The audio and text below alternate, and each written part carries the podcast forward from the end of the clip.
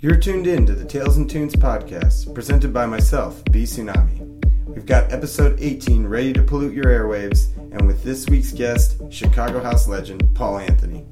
But, as you know the drill, let's kick this podcast off proper with B Tsunami's number one track pick of the week. This week's pick is one of my favorite tracks I got to play during my set last week at Mission Deep Space 6 in Iowa City, Iowa. The track is entitled Colors by Darlyn Vlys, said that right, featuring Forrest, and the release can be found on Upon You Records. Here we go.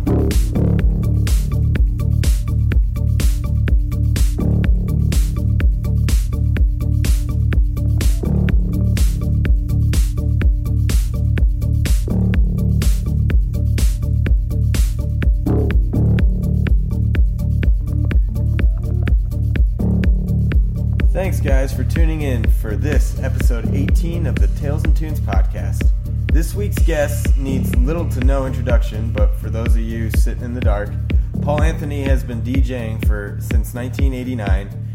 He's been producing music for nearly two decades, with releases on Trax Records, Ultra Records, Subliminal Records, and his own recently formed label, Wejack. A major contributor to the Chicago house scene and a force to be reckoned with here in Denver.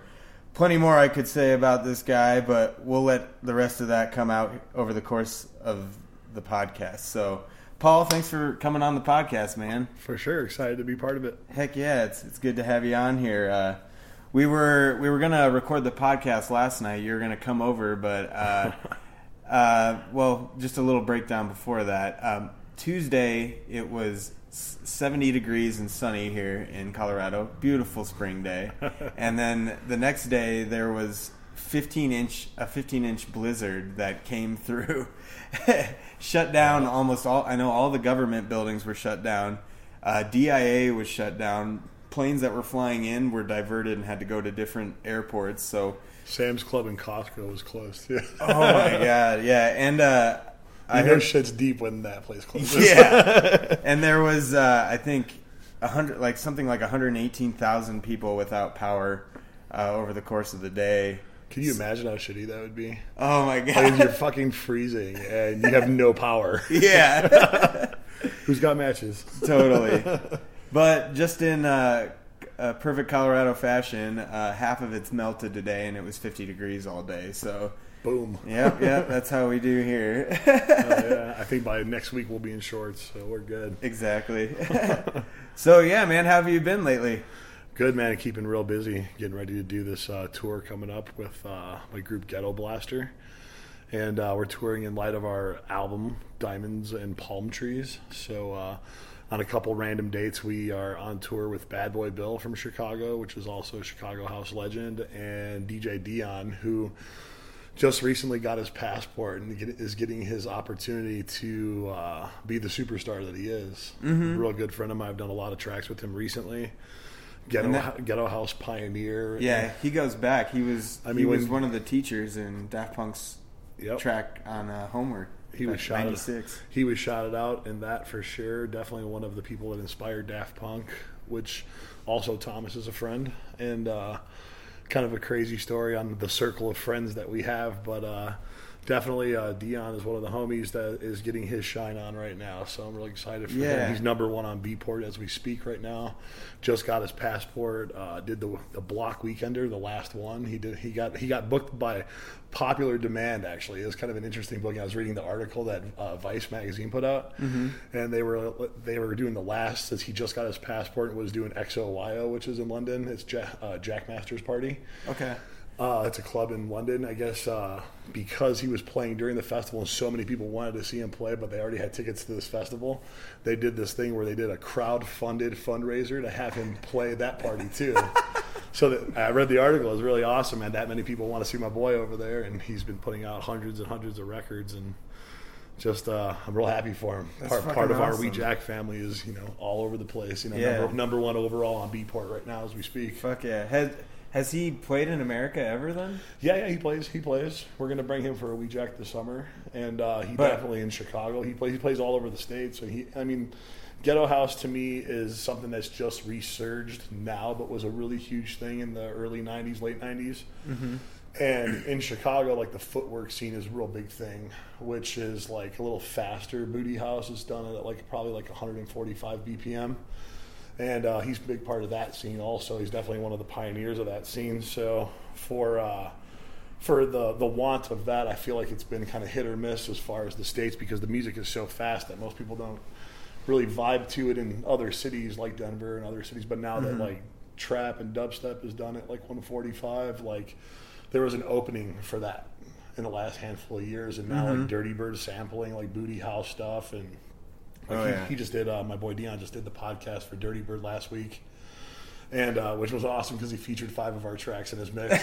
so can't hate on my boy for dropping five tracks. He no also shit, he also man. had the Resident Advisor mix last week, and he played eight of our tracks there. So Good lord, man. So our homies, like we stick together. Like everyone that's in our crew, like I play a ton of his originals, he plays a ton of mine, and vice versa with all the other people that we mess around with. And uh, it's definitely a family vibe. You know what I mean when Mm-hmm. it comes to that. And it's like I try to always. I- I, feel like I'm one of the younger guys in the scene, in that scene. Even though I'm older, I feel like I'm still one of the younger guys because I'm the one scouting out a lot of new talent, the two 22, 23 year olds for my label. Like I want to kind of mix old school with new school with mine, but still have Mm-hmm. this, this edge of like you have the Chicago classic sound and with a modern 2016. So a 16 year old like it and a 50 year old like it. yeah. So that's kind of the concept of the like. Plus, having that perspective from somebody who's that young and you know has Yeah. that early raver glimmer in his eye, you I mean, know. this is the first time I'm probably coming public with the fact that I'm 40. I don't think I've ever said that. You're to to hear, folks. yeah, I definitely. Even my birthday. cheers to that. Yeah, even, even my birthday party, like it was a hell of a I'm like 39. It's like that one year makes that much of a difference, Mm-hmm. but uh, it's kind of funny. But uh, I feel like uh, I've stayed young throughout the years because I mean this has been my only line of work pretty much my whole life, minus record stores. So. Mm-hmm. I feel like I'm always around a younger crowd, a younger generation, and I, I purposely try to be around kids between the ages of 18 to 22 because I feel like having that perspective along with what I know mm-hmm. is like this really interesting, interesting space to be in because like I look at my feedback sheets and I have people from Laurent Garnier playing my records all the way to like Shiba San. So it's like Yeah. And in between DJ Heather, Derek Carter, like it's just it's to me it's kind of crazy to like be able to hit that broad of a, of a horizon with the people that I'm, I'm reaching my music out to because I try to keep my music right now with Ghetto Blaster a little bit more on the stripped down side of things. Mm-hmm. Because I always felt like the ghetto house edge, the Chicago tracks were always this like in between thing. It was mm-hmm. never house, it was never techno, it was never like hard techno, but Dave Clarke plays one of my records, and Carl Cox has played one of my records, and it's just so weird to have that broad, broad of a audience for your music.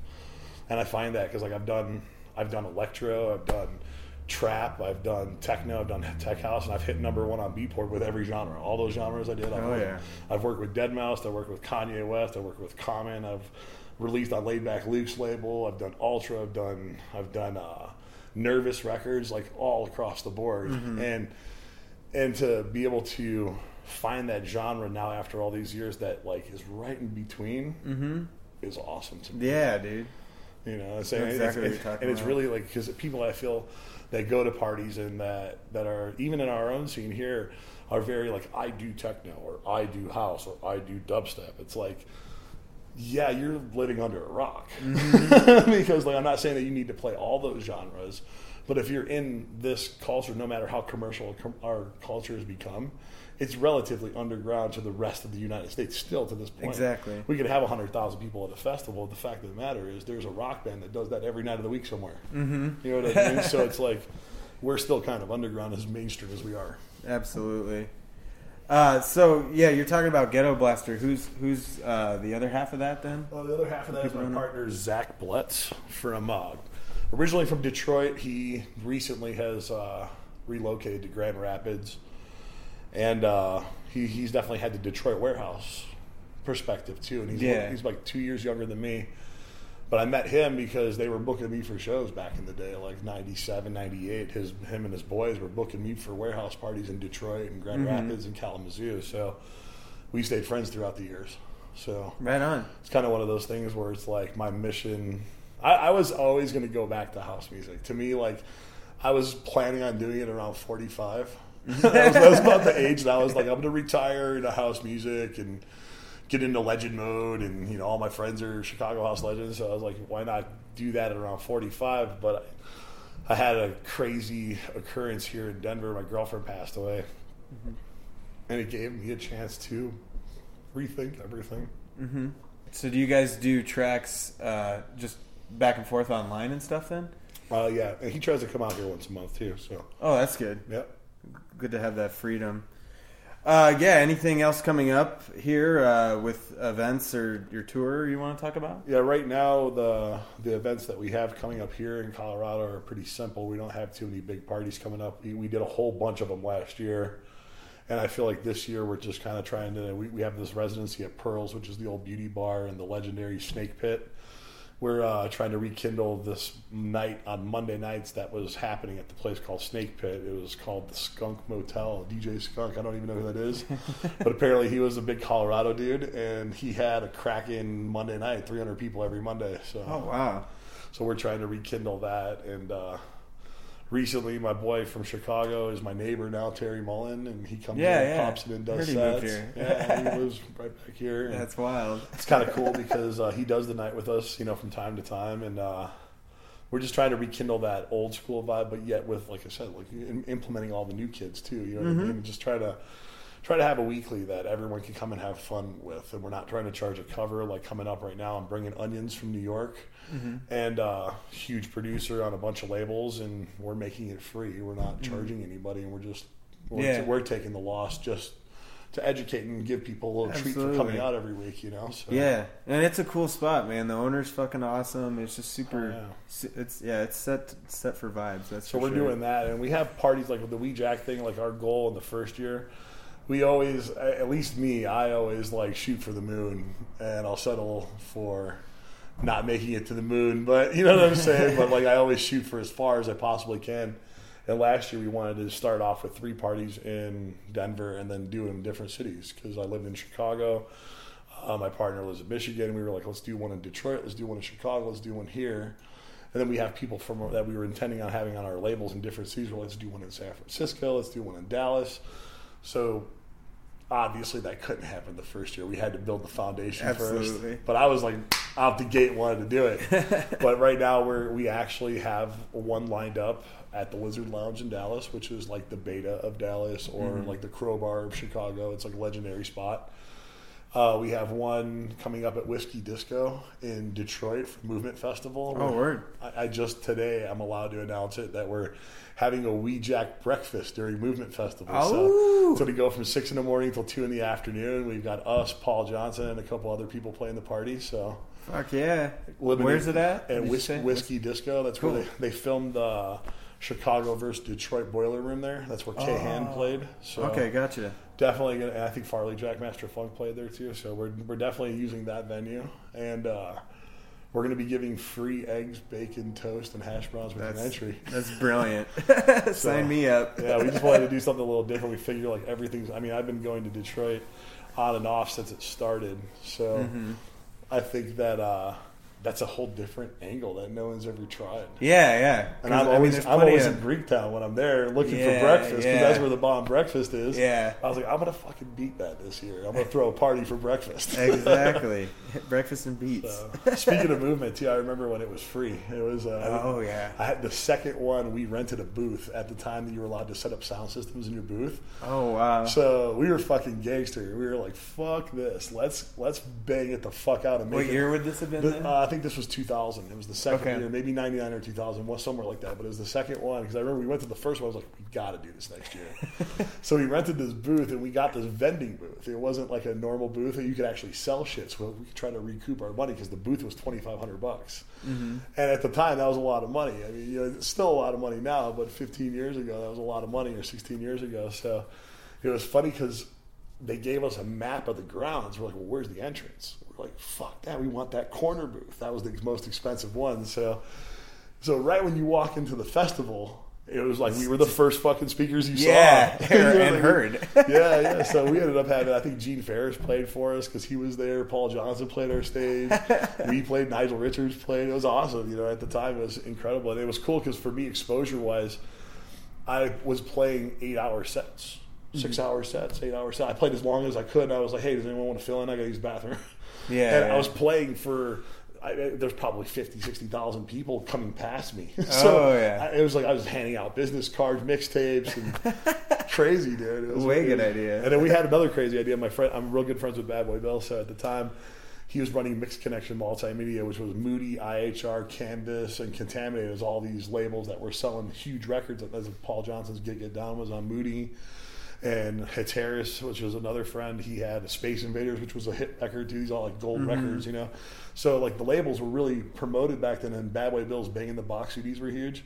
So I went to his warehouse before he came there. We were selling T-shirts, slip mats, CDs. Like we were selling anything that they had, we sold. So we made them a bunch of money. We made us a bunch of money, and it was like the most exposure you could possibly get. Hell yeah! So- did see? Did you do a ten, any more years? We did. We never did it after that. We Yeah. did it once. I didn't even need to after that because Yeah. after that we were just getting booked all the time.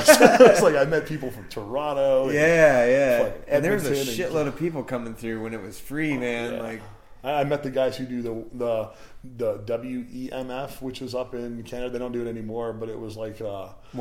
Yeah, Yeah, yeah, yeah. Those guys I met those guys. I played for them and a bunch of other people. Just just through I heard that being party there. was wild back in the day. Yeah, just just being there. Then after that, then a couple other years, I got booked for other things. Like I said, I, it was like the best marketing you could have in Detroit. So Exactly. Every single person walks by. That's I got a chance. I got a chance to play the legendary Club Motor that happened there. Because of that, I met Dennis Cox, who was doing bookings there, and I ended up playing in. Uh, I forgot. There's a couple, uh, a couple other cities nearby that I've played, and just every cool spot like the Works. We played City Club. I did an after party at City Club one year, and I, I remember when I got booked for it too. I was like, it was like 2005. She's like, yeah, I got you playing from six to seven. I was like, fuck that, that sucks. I don't want to play six to seven. I was like so angry. and I got there, literally, I forgot. I'm like, wow, people do drugs and stay awake for three days. There's a line wrapped around the fucking building. I was like, holy shit. And it was like at capacity the whole time. Oh, I was like, why was I mad? I was like, I was thinking normal city, normal party, and I was like, this isn't normal. yeah, that's fucking hilarious. Yeah, man. it was me, Woody McBride, Angel Alanis, Terry, and I forgot who else. A couple other people. It was a good party. It was, it was fun. Frankie Wicked. Bones, I think, played too. wicked, man. Definitely cool though. Uh-huh.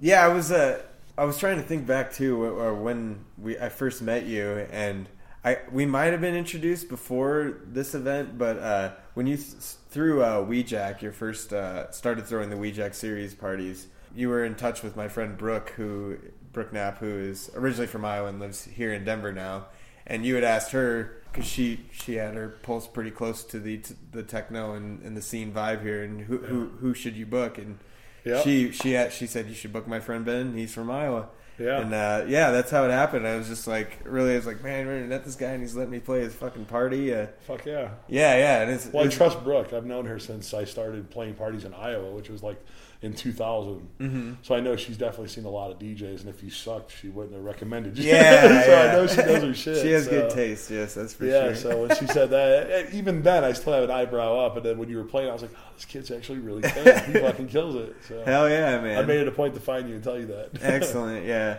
And uh, yeah, speaking of uh, Iowa parties, uh, before we get into the history of Paul Anthony, I just wanted to uh, uh, plug. There's a music festival in Iowa City that's been happening, I think, for over ten years now, uh, called Mission Creek Festival, and they focus more on uh, indie bands and I mean just underground music in general.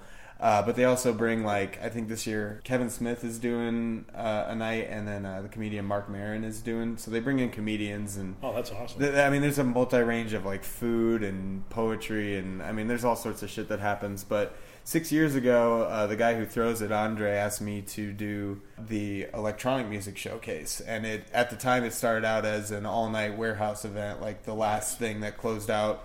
And uh, for two years, we did two all night events, but unfortunately in Iowa, uh, all night ev- uh, venues are far and few between, and Yeah. they do not last very long. So uh, it's been moved to several different clubs in Iowa City, but uh, this is the sixth year doing it, and uh, we're super excited about this year because uh, I've been working on bringing Jan Von Leer, who's one of my favorite DJs and people that lives out here.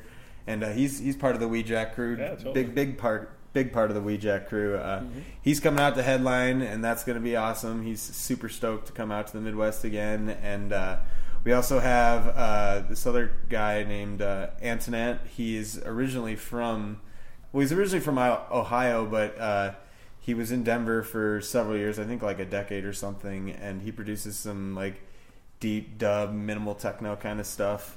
And he's playing. Uh, he lives in Iowa City now because his girlfriend's going to art school there. So he's been there for like two years, and he doesn't. He hasn't really known anybody, and hasn't been able to like get out. But he's.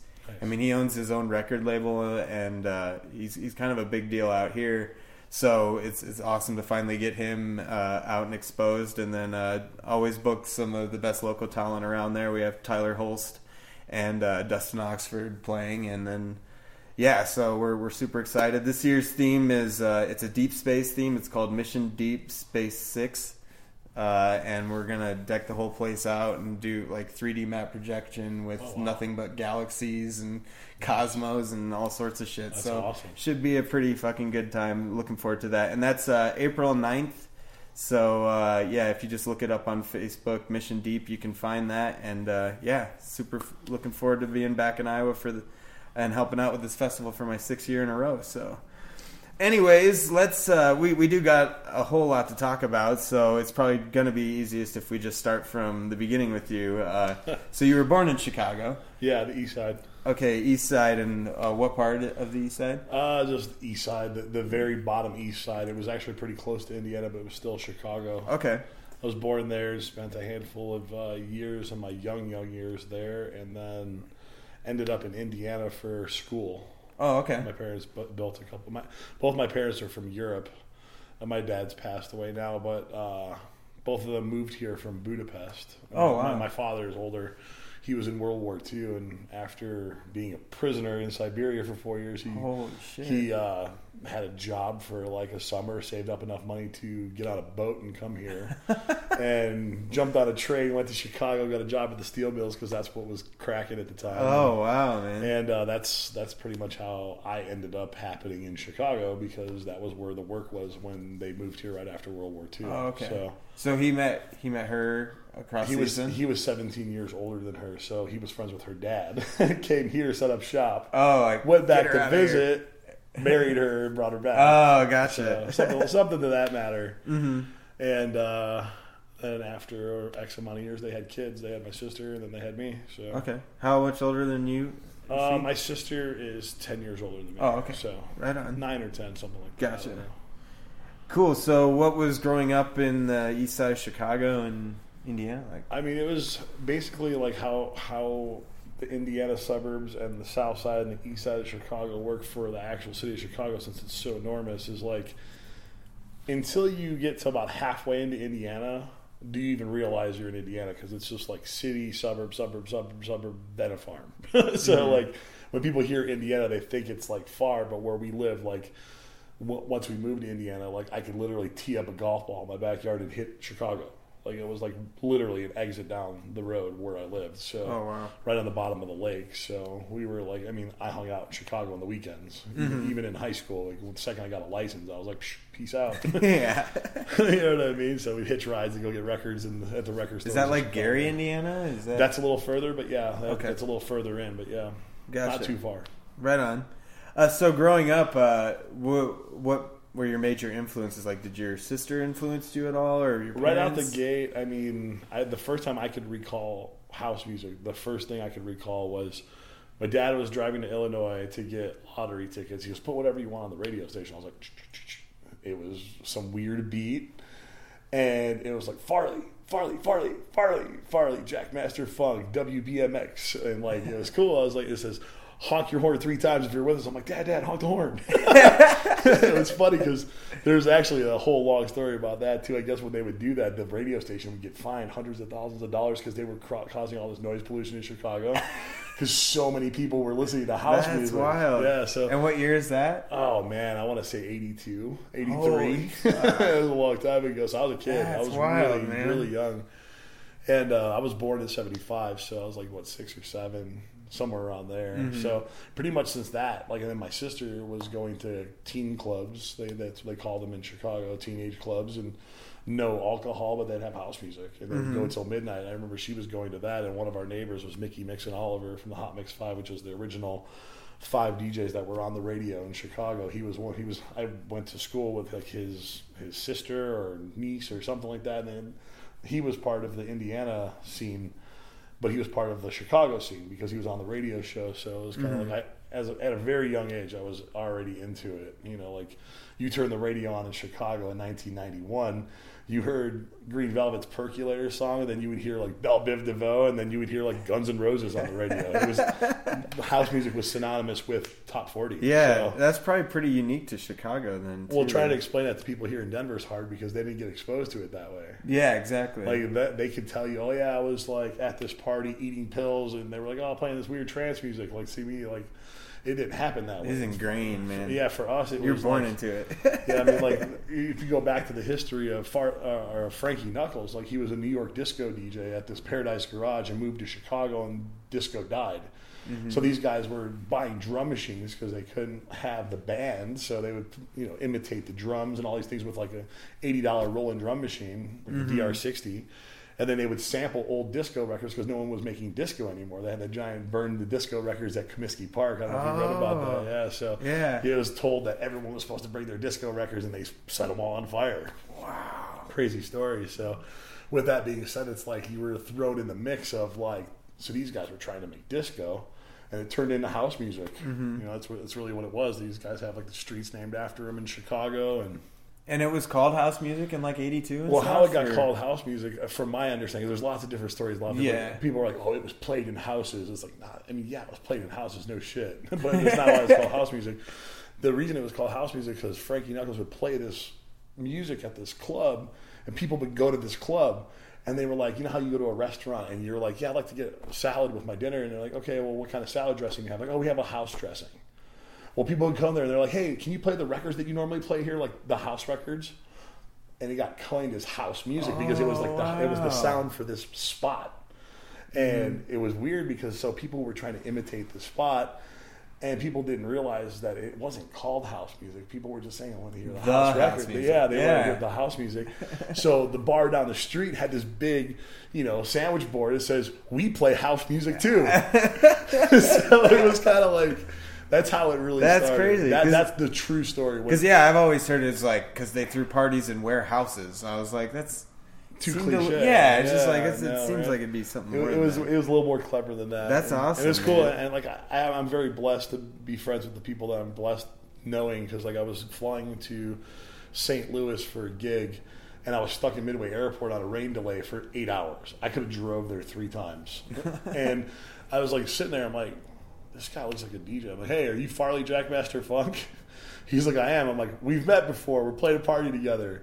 And sitting in the airport with that dude for eight hours, I got the history of house music because he was there Oh, from the beginning of it. So, like he, I mean, they, him and Steve Hurley, like they did the JM Silk, and uh, they did the first the first record that had uh, which later I find out Steve Hurley actually produced the record and Farley kind of just threw his name on it. Oh, really? Crazy story. I don't. I don't need to get into all that. Everyone Yeah. knows the history of that. But the long story short, though, is it was the first gold record of, of dance music, of house music. So Mm. hearing that story from a guy who was there from the beginning blows my mind. And the fact that I can call that dude my friend is incredible. Yeah. I do records with him. He's, he's done. He did a vocal for our last Kettle Blaster album. Wow. I'm like one of the few people who actually own. Uh, Farley Jackmaster Funk original vocal, like That's wild, those people man. don't give vocals to people. Steve Hurley too, like he did a vocal for my album. And these two guys, they're, they're cool, but like they, they don't usually do things together Mm-hmm. after their history. And I have Steve Hurley on my album, and like me and him became good friends because we have a mutual friend, uh, DJ Skip, who runs his label, and he brought us into the outfit because I was doing electro at the time, and they wanted to have a different spin on their house music. So Mm-hmm. they're like, hey, you should do some. I want to keep it within the people I know. And I did this one remix of a Selena Johnson track called Peace Pipe, and it was a remix of that old disco song, Put It in Your Peace Pipe. I don't know if you've ever heard that. But uh, basically, I did a- an electro remix of it that ended up being the tour starting record for uh, Fatboy Slim that whole year. oh my god. So I, I got a, I got a SoundCloud message from Fatboy Slim. He's like, "Hey, buddy," he's like, "You want to see what your record does in Japan?" And he was playing in front of hundred thousand people. and It just blew it up. and the next thing you know, I Google, I'm like, "Fatboy Slim, my record." And Glastonbury Festival, the tw- the 20 year anniversary or the 30 year anniversary of the Mixmag Party, this festival, that festival. I'm like, holy shit, this guy's playing my record. Good he made a video to it too and did his own edit to it. It all over the fucking world. so world. crazy, dude. Yeah. Wild. But yeah, I don't even know how we got that. oh no, it's all good. Tan- Yeah. Tangents are wanted here, Yeah. so Yeah, for sure. go off if we need to. Got stories. yeah. Uh, so uh, yeah, growing up, were you what kind of hobbies or interests did you have growing up, or did you collect shit? I mean, I definitely collected baseball cards. I think everyone did that at one point in their life. Mm-hmm. And then for me, I'm old school, so it was like Garbage Pail Kids and Oh yeah. like the first generation of that. Then you know, then we did basketball cards. I think I still have a Michael Jordan rookie card somewhere. Probably worth some shit. yeah, no, for sure. So I, I definitely collected that. As far as hobbies, I played basketball and I DJed. I've been DJing since I was 12. So. Oh wow, man. I started buying records when I was 10 because I knew I wanted to do it, but I just didn't have the money to buy turntables and trying to convince your parents at ten years old that you want these things that cost a thousand bucks. Yeah. In the '80s, they're like, "You're fucking high." so when I got old enough to make a decision, I was like, "I don't want my go kart anymore. Can I sell it?" And they were like, "Sure. What are you gonna do with the money?" I'm like, "Doesn't matter what I do with the money. I just want to sell it." They're like, "Okay." So I sold it Yeah. in the newspaper, and I went and bought turntables and a mixer at 12. That's awesome. And the next day, I had a gig. How about that? Holy shit! I. DJed at the junior high dance. and they fucking hated me. They wanted to hear like fucking brown eyed girl and fucking the hokey pokey. and I was playing the percolator. I was like, fuck these motherfuckers. that is so funny, man. Uh, so, besides the turntables, did you uh, play any instruments or anything? no, I was in choir. Yeah, yeah, It's Pretty whatever, but yeah, I can sing. Yeah, I, I used to be able to sing. yeah, So I, could, Uh, I could read and write music. yeah. Did you play uh, basketball in, in high school then? Yeah, yeah, I did. I Okay. was pretty pretty serious about it too. I was I dunked my first basketball in like seventh grade. Oh man. Yeah, I had a huge growth spurt between sixth and seventh grade, and I was I grew to be six two by the time I was in eighth grade. So for that, you were Oh, huge yeah. then, but by the time I got to my senior year, I wasn't that tall anymore. Yeah, yeah. But I, I moved that up pretty quickly in the ranks. Like my freshman year, I ended up I ended up uh, playing two games. Got benched for bad grades because I definitely partied, and I decided to go hardcore with it. I was like, "How about if I do my homework every day at practice? If I finish my homework, can I practice with you guys at least?" And they were like, "Cool." So I stuck it out. I practiced every day with the team, even though I couldn't play, uh, which shows my work ethic from Europe. I mean, that's just I'm gangster like that. So I, I practiced the whole season enough to play the last game. So I got my grades back up, and I was Oh, able to play the last game. And I, I remember, I, it's so crazy. It's so long ago. I still remember my stats. I had literally 15 rebounds and I had 17 points off the bench.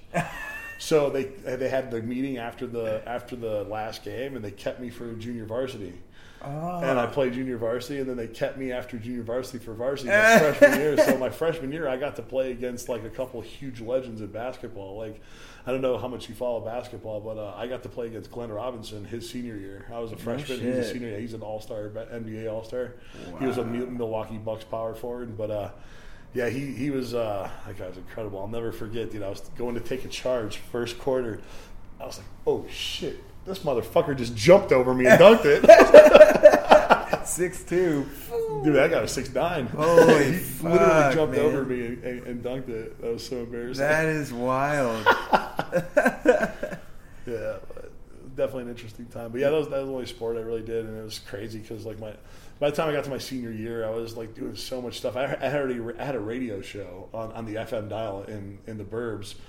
So it was uh, broadcasted out of uh, some some suburb of Illinois, but the station was actually in Indiana. And shout out to the Sears Tower. So I, I mean, like it was it was on the FM dial. It was Y one hundred That's four, wild, one hundred three point nine. So every Saturday night, dude, I, was, I had a live show. Like we were in the in the studio on air interviewing people. I was like, I know it's probably hard school. hard for you to to believe this, but like. Dude, I was like shy as fuck. Like I wouldn't talk to nobody. I was like really. Then I worked at the radio station. I answered a thousand calls in one night for the first time in my life, and I was like, "What up, bitches? What's going on? Let's meet up at Denny's I'm in high school. Yeah, yeah, no, for sure. I'll never forget this one kid too, man. He had this hot ass girlfriend, dude, and I was like, man, she's hot. I'm gonna date her. And it was Valentine's Day, and I hella said something really nice to her on Valentine's Day, and she went on a date with me behind, behind her boyfriend's back Yeah. because I said her name on the radio. I know you have a boyfriend, but you know it's Valentine's Day, and I really like you, and we should totally go out for dinner. Power of the radio station. That's all I'm Yeah, gonna say. That's all I'm gonna say. I ended up getting fired though. oh We- no. We, got crazy with it. We would actually invite people to Denny's after the radio station. Hey, if you want to meet us, come to Denny's. Oh, and be- We'd have like a thousand people at Denny's. I mean, it was crazy. We had a lot. We had we had these. I mean, my boy, if my boy Alex, he's probably going to listen to this interview. What up, Alex? this dude, we used to call him the Amoco boys because him and his boys would park at the Amoco across the from the radio station. They would have big speakers in their car, and they would just crowd up at the gas station, knowing, knowing that we were across the street. And they would all be sitting in the parking lot drinking and like listening to our radio show and calling in from the payphone and shit. oh my god. But yeah, so we ended up having we ended up graduating that to a party in the radio station. And the owner of the radio station came in and dude, there was Uh, fucking lines of blow and alcohol Oh, and weed man. and dude, they were like, "You guys are fired." They're like, "Where's Paul?" And I was hiding in the dumpster in the back. Did he find you there? Yeah, totally, dude. Like, you guys are done. so we were done. He's like, you're right where you need to be. But it was awesome, though. Man. It was cool to have an FM dial radio show because I remember when growing up, we wanted to be on the radio so bad. And the fact that we actually got an opportunity to, I was actually giving my friends opportunities to do mixes for the radio. As long as they didn't play Mm-hmm. bad words, I was like, I'll put your mix on the radio. it was crazy. Yeah, yeah. Well, I mean, you had to be pulling numbers. I mean, if a thousand people were showing up to fucking Denny's, Yeah, like, once in a while we do that, and we would nail a thousand people a day. There's, there's literally the whole parking lot line out the door. Like it, it wasn't like we were celebrities, Denny's. but it wasn't like we were celebrities. We, we pulled the we pulled the cars. That we had All-4-One that was Yeah. performing at concerts. So we were like, hey, why don't you guys come with us to Denny's? You know what I mean? So it's kind That's of fucking kind of crazy, man. So- yeah, totally. So what? What was your first official party or, or rave that you went to? Oh Or- wow, that's an interesting one. I want to say it was in like '93. The first one I went to, I remember I was I was a club DJ at the time. I mean, that was like it was very common to DJ at clubs when you first started DJing, and uh, Was there a lot more clubs back in the day, or kind There- of the same amount as today? Or there was every sports bar had a DJ in Chicago. oh, really? Like literally, like when I when I think of like clubs in Chicago that bring international DJs to this day, I could literally think about twenty clubs that bring in international DJs at least once a week. Like it's crazy, like how many places play dance music or some form of it. You know what I mean? Like sports bars and you know, everything has a DJ booth. Even restaurants have DJ booths. Yeah. you know what I mean? It's crazy. So it's like I was doing clubs, and around the time I graduated, actually before that, I had gotten uh, I had gone to a place called Jubilation with my friend John, who was working at Gramophone Records at the time, and uh, John asked me to go with him to the record store one day. He's like, "Hey, you want to come to the record store? I work at Gramophone." I was like, "Oh shit, you work at Gramophone? That's like the best record store on the planet." and he was like, "Yeah, you can come help out on the weekends." And like, I, I never was officially an employee there, but I worked there. Like, I was there on the weekends, and I would help them put records away, and they would give me money sometimes, and give me a discount. I did that for a whole year. And uh, it was cool because at the time it was DJ Sneak, it was Derek Carter, it was Heather, it was Colette, Mark Farina, it was Ralphie Rosario, Psycho Bitch, Josh Warner. Like all these people worked at the record store. So Oh, wow, and man. Miles Maeda, and I could keep going on and on about who like used to work there, but uh, it was like if you put all of us into a room now and into one stage, it'd be a festival. Exactly. That's You know what I was I gonna say. yeah, so it's just crazy because everyone came up, and it was just funny. I remember sitting in the back talking to Sneak one day. He's over doing graffiti on the wall, not not working. when we Mark Farina's working the counter, pissed off because he no one's giving him a break, and he was like, "So what do you want to do in life?" I'm like, "I want to be a radio DJ." He's like, "Yeah." He's like, "Nothing more than that." I was like, yeah. "He's like, it's aiming kind of low. There's there's other things out there." I was like, really? He's like, yeah, dude, I, I make records. He's like, I'm going to Japan next week.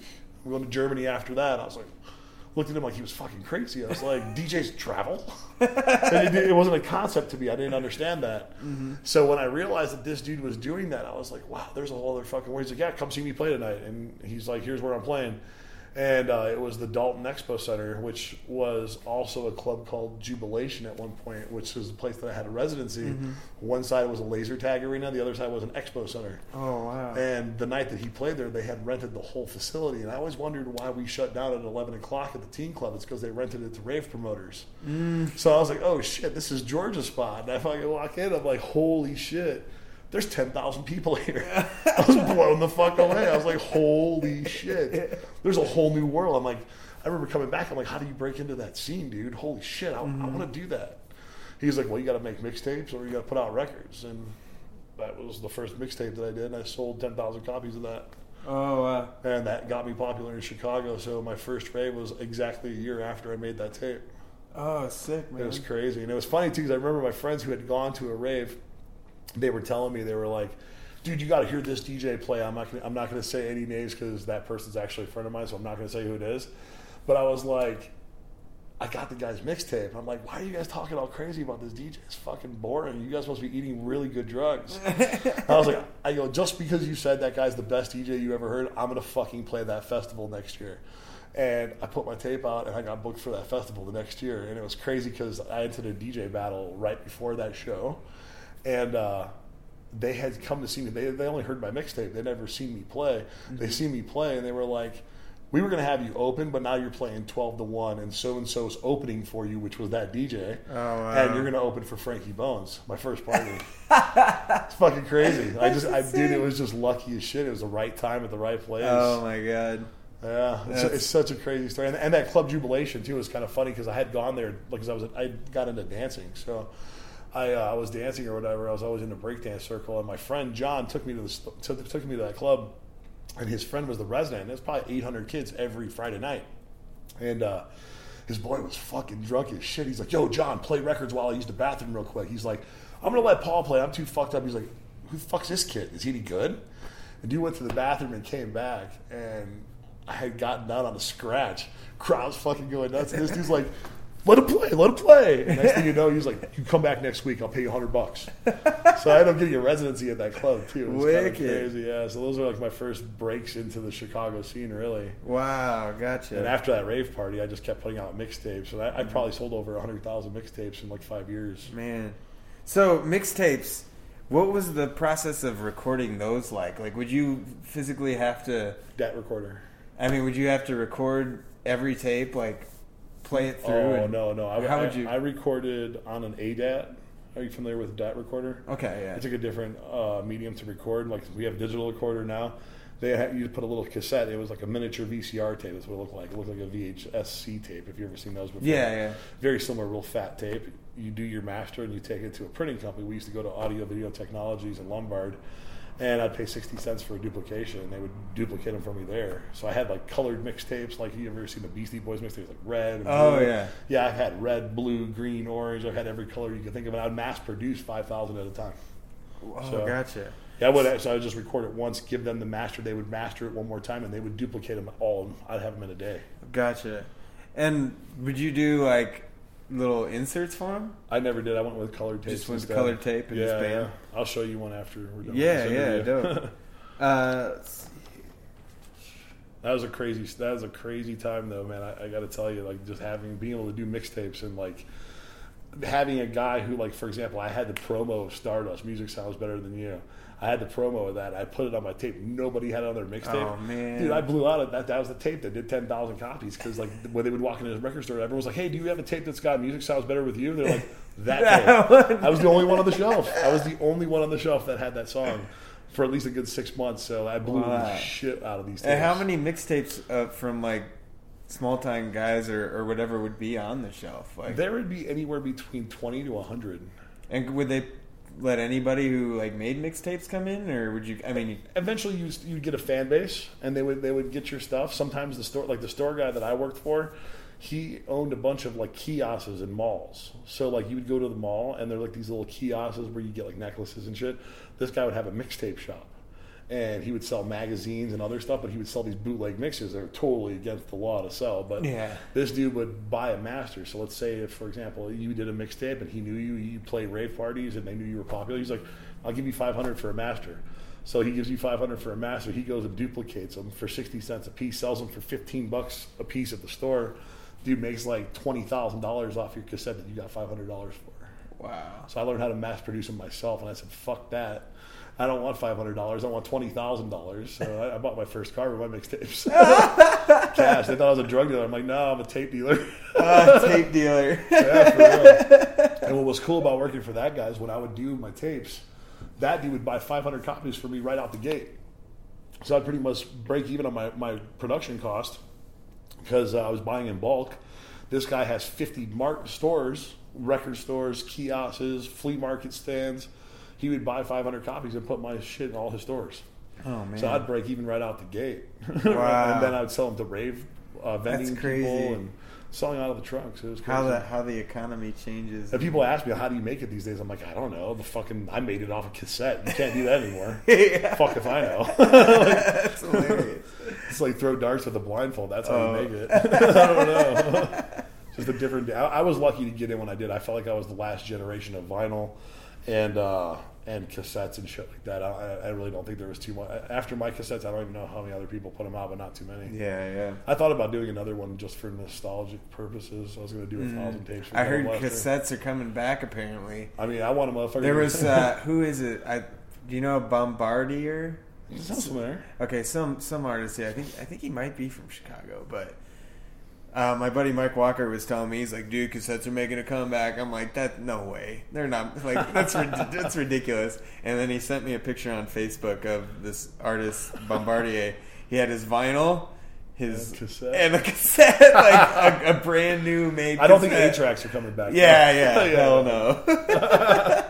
Yeah, that's crazy. That's hilarious. Uh, what year did you start DJing then, or get got your turntables and In everything? '89. Eighty nine. Okay. Yeah. And then did you learn to beat match at first, or scratch, or? I learned how to, I, I was like a big fan of like rapping and like I, I tried to be a rapper, which is really? really bad. I realized I. You got any mixtapes of that? No, none, none. and if I do, you're never gonna hear them. so, uh, so yeah, I was a big fan of like Run DMC and scratching and stuff like that. It was crazy. One of my first out of town gigs, I thought was really cool because I played. Uh, I saw a flyer for a party called Sensual in Cincinnati, Ohio. And it was headlining uh, Jam Master Jay from Run DMC, and then it had Paul Johnson and DJ Funk. And it said more acts to be announced. So I fucking blew up the voicemail. I was like, "Yo, yo, I see more acts to be announced. I want to be one of those acts. How do I become one of those acts?" I was just like bugging this lady. She finally emailed me back, and she was like, "Yo," she goes, "Send me a demo." So I mailed her a tape, and then she hit me back. She's like, "Your tape hasn't left my car in two weeks. I- Oh, I, want wow. you to come down." She was like, "I can give you three hundred bucks, and uh, just get down here, and I'll give you a hotel, and you can play." I'm like, "All right, cool. I'm in." I came down there. I just remember sitting on the stage, and. Uh, some dude's like, "Hey, you want to smoke this bowl with me?" I'm like, "Oh shit, you're Jam Master Jay." Holy shit! Yeah, it blew my mind. I was like, "Oh fuck." I was like, you know, you're the reason that I even like grabbed my mom's turntable the first time. I was like, wah wah wah. I was trying to scratch with that. That was awesome, dude. It was so cool. I just couldn't believe I was smoking a bowl with this guy. Mm-hmm. Unbelievable. That is nuts. yeah, so. so how long did you do you think it kind of took you to to get the hang of it or get good at it? Oh, dude, I sucked right out the gate. I was really bad. If you don't, I, I don't understand how you couldn't. Yeah, right. and I didn't have anyone really to show me. Like no one, none of my friends could afford it or mm-hmm. do it. So like I remember when I had bought turntable, I had friends who'd buy records and come over try to learn how to do it with me, and I just couldn't figure it out. I just remember one day, like I, I had a gig the next day, and I played. I was horrible, just train wrecking song after song. I didn't even care. I was like. Bam! I was like, "Who cares?" And I'd be like dancing behind the booth, like "Woo!" I thought it was awesome. But uh, I just I think it took me about a year, which is funny because people pick it up in like a day these days. There's cl- you can go to classes to learn how to do it now. Mm-hmm. But it was cool because I literally like it clicked. One day I did this blend, and I was like, "Oh shit, that was on!" Like that was like That's what it's like. I was like, it was really good. I was like, whoa. And then like I figured out, I'm like, whoa, there's measures. I never put two and two that things I learned in choir would make sense in Mm-hmm. Yeah. this. And I was like, oh wow, everything moves 8, 16, 32. I'm like, whoa. So I learned how to count. I'm like, Yeah. so then I was like, I dropped it and I was like, whoa, it moved at the same time. That's awesome. Like it hit me. I felt like I won the lottery. I thought it was the coolest fucking thing in the whole world. And I was like, all right, now I'm going to do this for real. So then I went that day. I went and bought fucking two hundred dollars worth of records. I came home like all these new records. I'm like, oh, dude, I can't wait to do this. And I was just fired up, man. so good. That's awesome, man. It's like a fucking drug. Yeah. never stops. Since. Oh yeah. Once that first one hits, you're like, oh my god, oh my god. Someone's gonna like it's like this somewhere. off for the first time. or something. oh. haven't stopped that since either.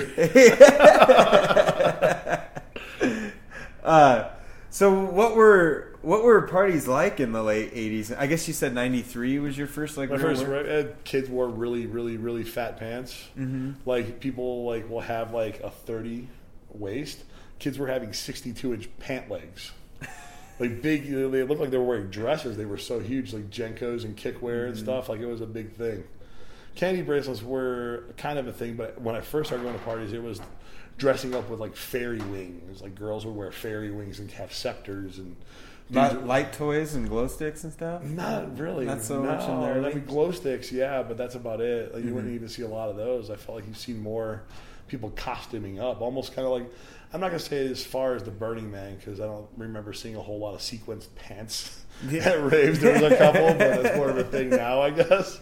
How we've evolved, you know. But but it was the same idea as Burning Man. I felt like people were just like they were they were um, showing that they could do whatever they wanted to do and it was okay. I remember Mm-hmm. seeing people on stilts at parties and like just random shit. Like people would just like it was just fun. It was like no Mm-hmm. one gave a fuck. You'd be next to a kid whose parents were worth twenty five million dollars. You'd be next to another kid who's on food stamps, Mm-hmm. and they all got along. They ate the same ecstasy pills and listened to the same music and hugged each other. Was- I remember the big thing when I first started going to parties because like obviously we have incredible cell phones these days. We didn't have cell phones then. We had bag phones. so back then, no one really had bag phones. People took planners. Like everyone had a little planner, and that's how you got phone numbers. Like, oh, dude, let me get your number. and oh, people would carry planners in their backpack. Write down dates for the next party. Yeah, dates for the parties. Put their flyers in there. Get stickers. Put stickers on their. Oh things. yeah, like a raver passport. yeah. It was. kinda. It was literally like a what do you call it? Like a, like a trapper keeper. yeah, yeah. but for all your rave friends, and it was like a giant Rolodex. And after five parties, you're like, "Holy shit! I know people from all over America because people would travel to parties back then." you know? Yeah, I yeah. Mm-hmm. met kids from New York at parties. You know what I mean? In Chicago, because Chicago is nostalgic for having the best parties. Right, yeah, yeah. So, what kind of music was there? Quite a range to the genres early on, like in the early '90s, or was it? It was always house music and techno, but there was always other genres. Like I mean, you'd always hear other shit. Like you, there was always a side room with drum and bass. Mm-hmm. Once in a while, the drum and bass promoter would have drum and bass on the main stage, depending. You know what I mean? But Yeah. like, I know in Chicago, certain things didn't work. Like, like uh, breakbeats, for example. Like I booked Icey for one of my parties. Love the guy to death. I still play parties with him all the time. He's an awesome dude. Does not work in Chicago at that time. Like breaks were like one of the most hated things in Chicago. Like Wow. we, we flopped a huge party with one of the biggest breaks guys in the world. Yeah. But you know, trance was like it was really weird because trance was a lot softer back then. It, mm-hmm. like now, trance is like really hard and crazy and acidy, but like back then it was a little softer. Mm-hmm. So the big thing was having your trance DJ close the party out. Like we would book Christopher Lawrence for all our parties. Mm-hmm. He would close out our parties. He was like the four to six in the morning. set, Yeah. you know what I mean. So Makes sense. What was was hardcore big in Chicago? that was that's where. Delta Yeah, Nine yeah, from. that was, that's my boy Dave. yeah, yeah. Yeah, it was. That's a weird. That is a weird thing to meet that guy. Cause that's one of my one of my buddies from the original days that I started playing parties. I was playing the small club Indiana in Indiana with all my rave DJ friends that couldn't break through, but they were my homies. So Yeah. we did a night together, and uh, it was funny, man. I just remember looking at the crowd. I'm like, dude, that's fucking Delta Nine, dude. Like, I'm like, dude, we're playing Disco House. That's not Delta Nine. Because he's like, fuck, fuck, kill, kill. er, er. It's like, is that really fucking Delta? I'm like, no way. I'm like, hey, dude, do you play parties sometimes? He's like, yeah, I'm Delta Nine. I'm like, whoa, shit. You know, I'm like, dude, I'm like, I'm not gonna say I'm your fan because I hate hardcore, but like, it's cool that you're at our party. It's Yeah, awesome. yeah. He's got my girlfriend lives out here. She's like likes house music. I like house music, whatever. I'm like, that's awesome, dude. And like me and him became really good friends. He would come out to our club night every Monday night. Wow. That was crazy. Yeah. And I've become one of my good friends. Played a million parties with the guy, and we played completely different styles of music, and definitely Mm-hmm. Yeah, interesting. I, I find it so crazy that there there's actual. I mean, they probably don't happen as much, but from from back in the day, man, there'd be parties that were only hardcore and gabber. I talk to Rob Gee all the time, and he tells me that he's still traveling like crazy in Italy and Germany playing wild, hardcore parties. man. It's wild. Rotterdam, it's huge still. It's crazy. If you listen to Dutch music these days, though, like if you listen to like the Laidback Lukes and you know the different hardstyle kind of guys, hardstyle is a kind of a side of hardcore. Yeah, it's yeah. a slowed down party version. Mm-hmm. You know what I mean? Which is really cool. Like if you hear the developing from it, it's Yeah, that's that's also interesting. Like ED, what's called EDM these days, like the mm-hmm. big room house or whatever. I hate It's- people. I hate people who talk shit about the name EDM. But go ahead. Well, no, no. I mean, Yeah. like EDM, it, it was stolen. The Yeah. name, like it's yeah, because they they call it like a style of music is now called EDM, but EDM is all encompassing. It's broad. It's It's, huge, all of them, but like yeah, I If get you're into like- this fight with Terry all the time. He's like, I fucking hate EDM. I'm like, dude, you play EDM. What, what are you talking about? Yeah, yeah. No, it, it, the- name has been bastardized. and that's the problem. It, it has been too. And it sucks because I remember when we were younger, we would call everything electronic dance music. They're Like, what do you listen to? I'm like electronic. It's it's a term that's been around forever, but I understand why everyone's angry with the major labels Well, claiming yeah. it as something. Yeah, or like no, I mean it's it's been scrutinized to this style of music, which is I think big room house is technically. Yeah, but the, yeah. the stuff that's like on like if you flip on XM radio, and Like Zedd, for example, would be considered EDM. And it- it's like no, it's not EDM. yeah, it's just shitty it music. literally it literally sounds like slowed down hardcore and Yeah. a, a little less like uh what do you call it? Distorted, I guess. Yeah. But just very poundy and re- Right. repetitive, like Big kick drums, like yeah. you know, very very immature in a way. You know? stuff, right? Yeah, yeah, yeah. It's it's Sure. just crazy how like One thing that was big that I could taken never over. I could never understand was happy hardcore. I could not, I could never understand that one. And I played with a couple dudes that were really famous in that shit. I mean, I played sold out parties with those guys, and they would book a house guy for the end of the night. And I was just like, I don't get it. Yeah. And girls loved it. It was a girl thing. girls fucking loved it. It was like that. They were like, I got happy hardcore. That's where you saw all the candy bracelets. That was- Yeah, that yeah. was big there. the masks. Oh my god, happy hardcore! What a shitty genre that is. oh god, makes me unhappy. You know, I'm pretty open to a lot of shit. Oh, yeah, like, yeah. dude, I even like hardcore, but like, I'll never forget. I, I got booked for an all hardcore party. I was the only house DJ on the lineup. It was, uh, if you're familiar with the Drop Bass Network out of Oh yeah, oh yeah. yeah. Kurt uh, booked me uh, for a party called Lucy in the Sky with Diamonds. And it was basically like this giant acid party. Like I he, had, he had this projector, you know, like this school projector they write on. They had this like oil mural being made on this thing, and they were shooting it on the wall, and everyone's like, "Whoa!" Like their smiley faces. Everyone, everyone's like hardcore. I remember Panacea played. I don't know if you know that name. He's a really hardcore guy. I'm talking like probably 190 BPM. Oh my god. Yeah, and I'm like 120 BPM house guy. I come in and I just started playing, and I, the, I I lit up the hmm. party, but I just couldn't believe Panacea was like this guy. He's got fucking like spikes on and these weird bracelets and all this leather, and he's just like, love house music, man. I was like, what the fuck, dude? Is this real? That's hilarious. But it was cool though. I respect it, man. It was awesome. And Kurt's parties. I mean, Kurt, if you're listening to this, it's fucking funny, man. Your parties were always incredible as far as like the magnitude of types of people that came to his parties. They were just always so Yeah. fucking. They were the ones that changed my mind on everything. Like it opened my mind up to a whole different. The first party he booked me for was Little Furthur, which was before the Millennium Dawn New Year's party. Um, it was the first party he booked me for. He was co-promoted with someone. Richie Hawtin did a 12-hour set. This is back when he was banned from America. Oh, Sneak- yeah. he would sneak He'd over. in sneak a, over? He sneaked over in a fucking. Would he, like flying to Canada? no, he flew over. He would drive over in a, a motorhome and say that he was going camping. and He would mail his records to Kurt's house. Holy shit! And he came and did a 12 hour set. I'll never forget that party. The reason I, ca- I'll never forget that party is because I got a chance to play uh, after him, probably two slots after him that day. So the party was just fucking cracking, dude. It was the middle of nowhere, Wisconsin. I'll never forget. Oh, at NCN. That was Black River Falls. No, no, no, no, no. It was way different. That, they did parties there, but there was Well, that was where further. that was where further happened. further yeah. happened, yeah. But little further happened way the fuck north somewhere else. I mean, Kurt probably could tell you, but all I know is it was the first time they were like, take a right on XY Avenue and take a, take a left on ZX uh, Boulevard, and then you're going to see a glow stick tied around a tree. I'm like, is that really it? I'm like, whoa. And it it's so small you couldn't fit your car through here. Like, I don't think this is it. And I realized we're driving through a forest, and I'm like, then there's someone. They're like, hi, welcome to eat, uh, a little further. I was like, oh shit, this is it. Wow, we really. you hear your car. You're like, Oh, this can't be right.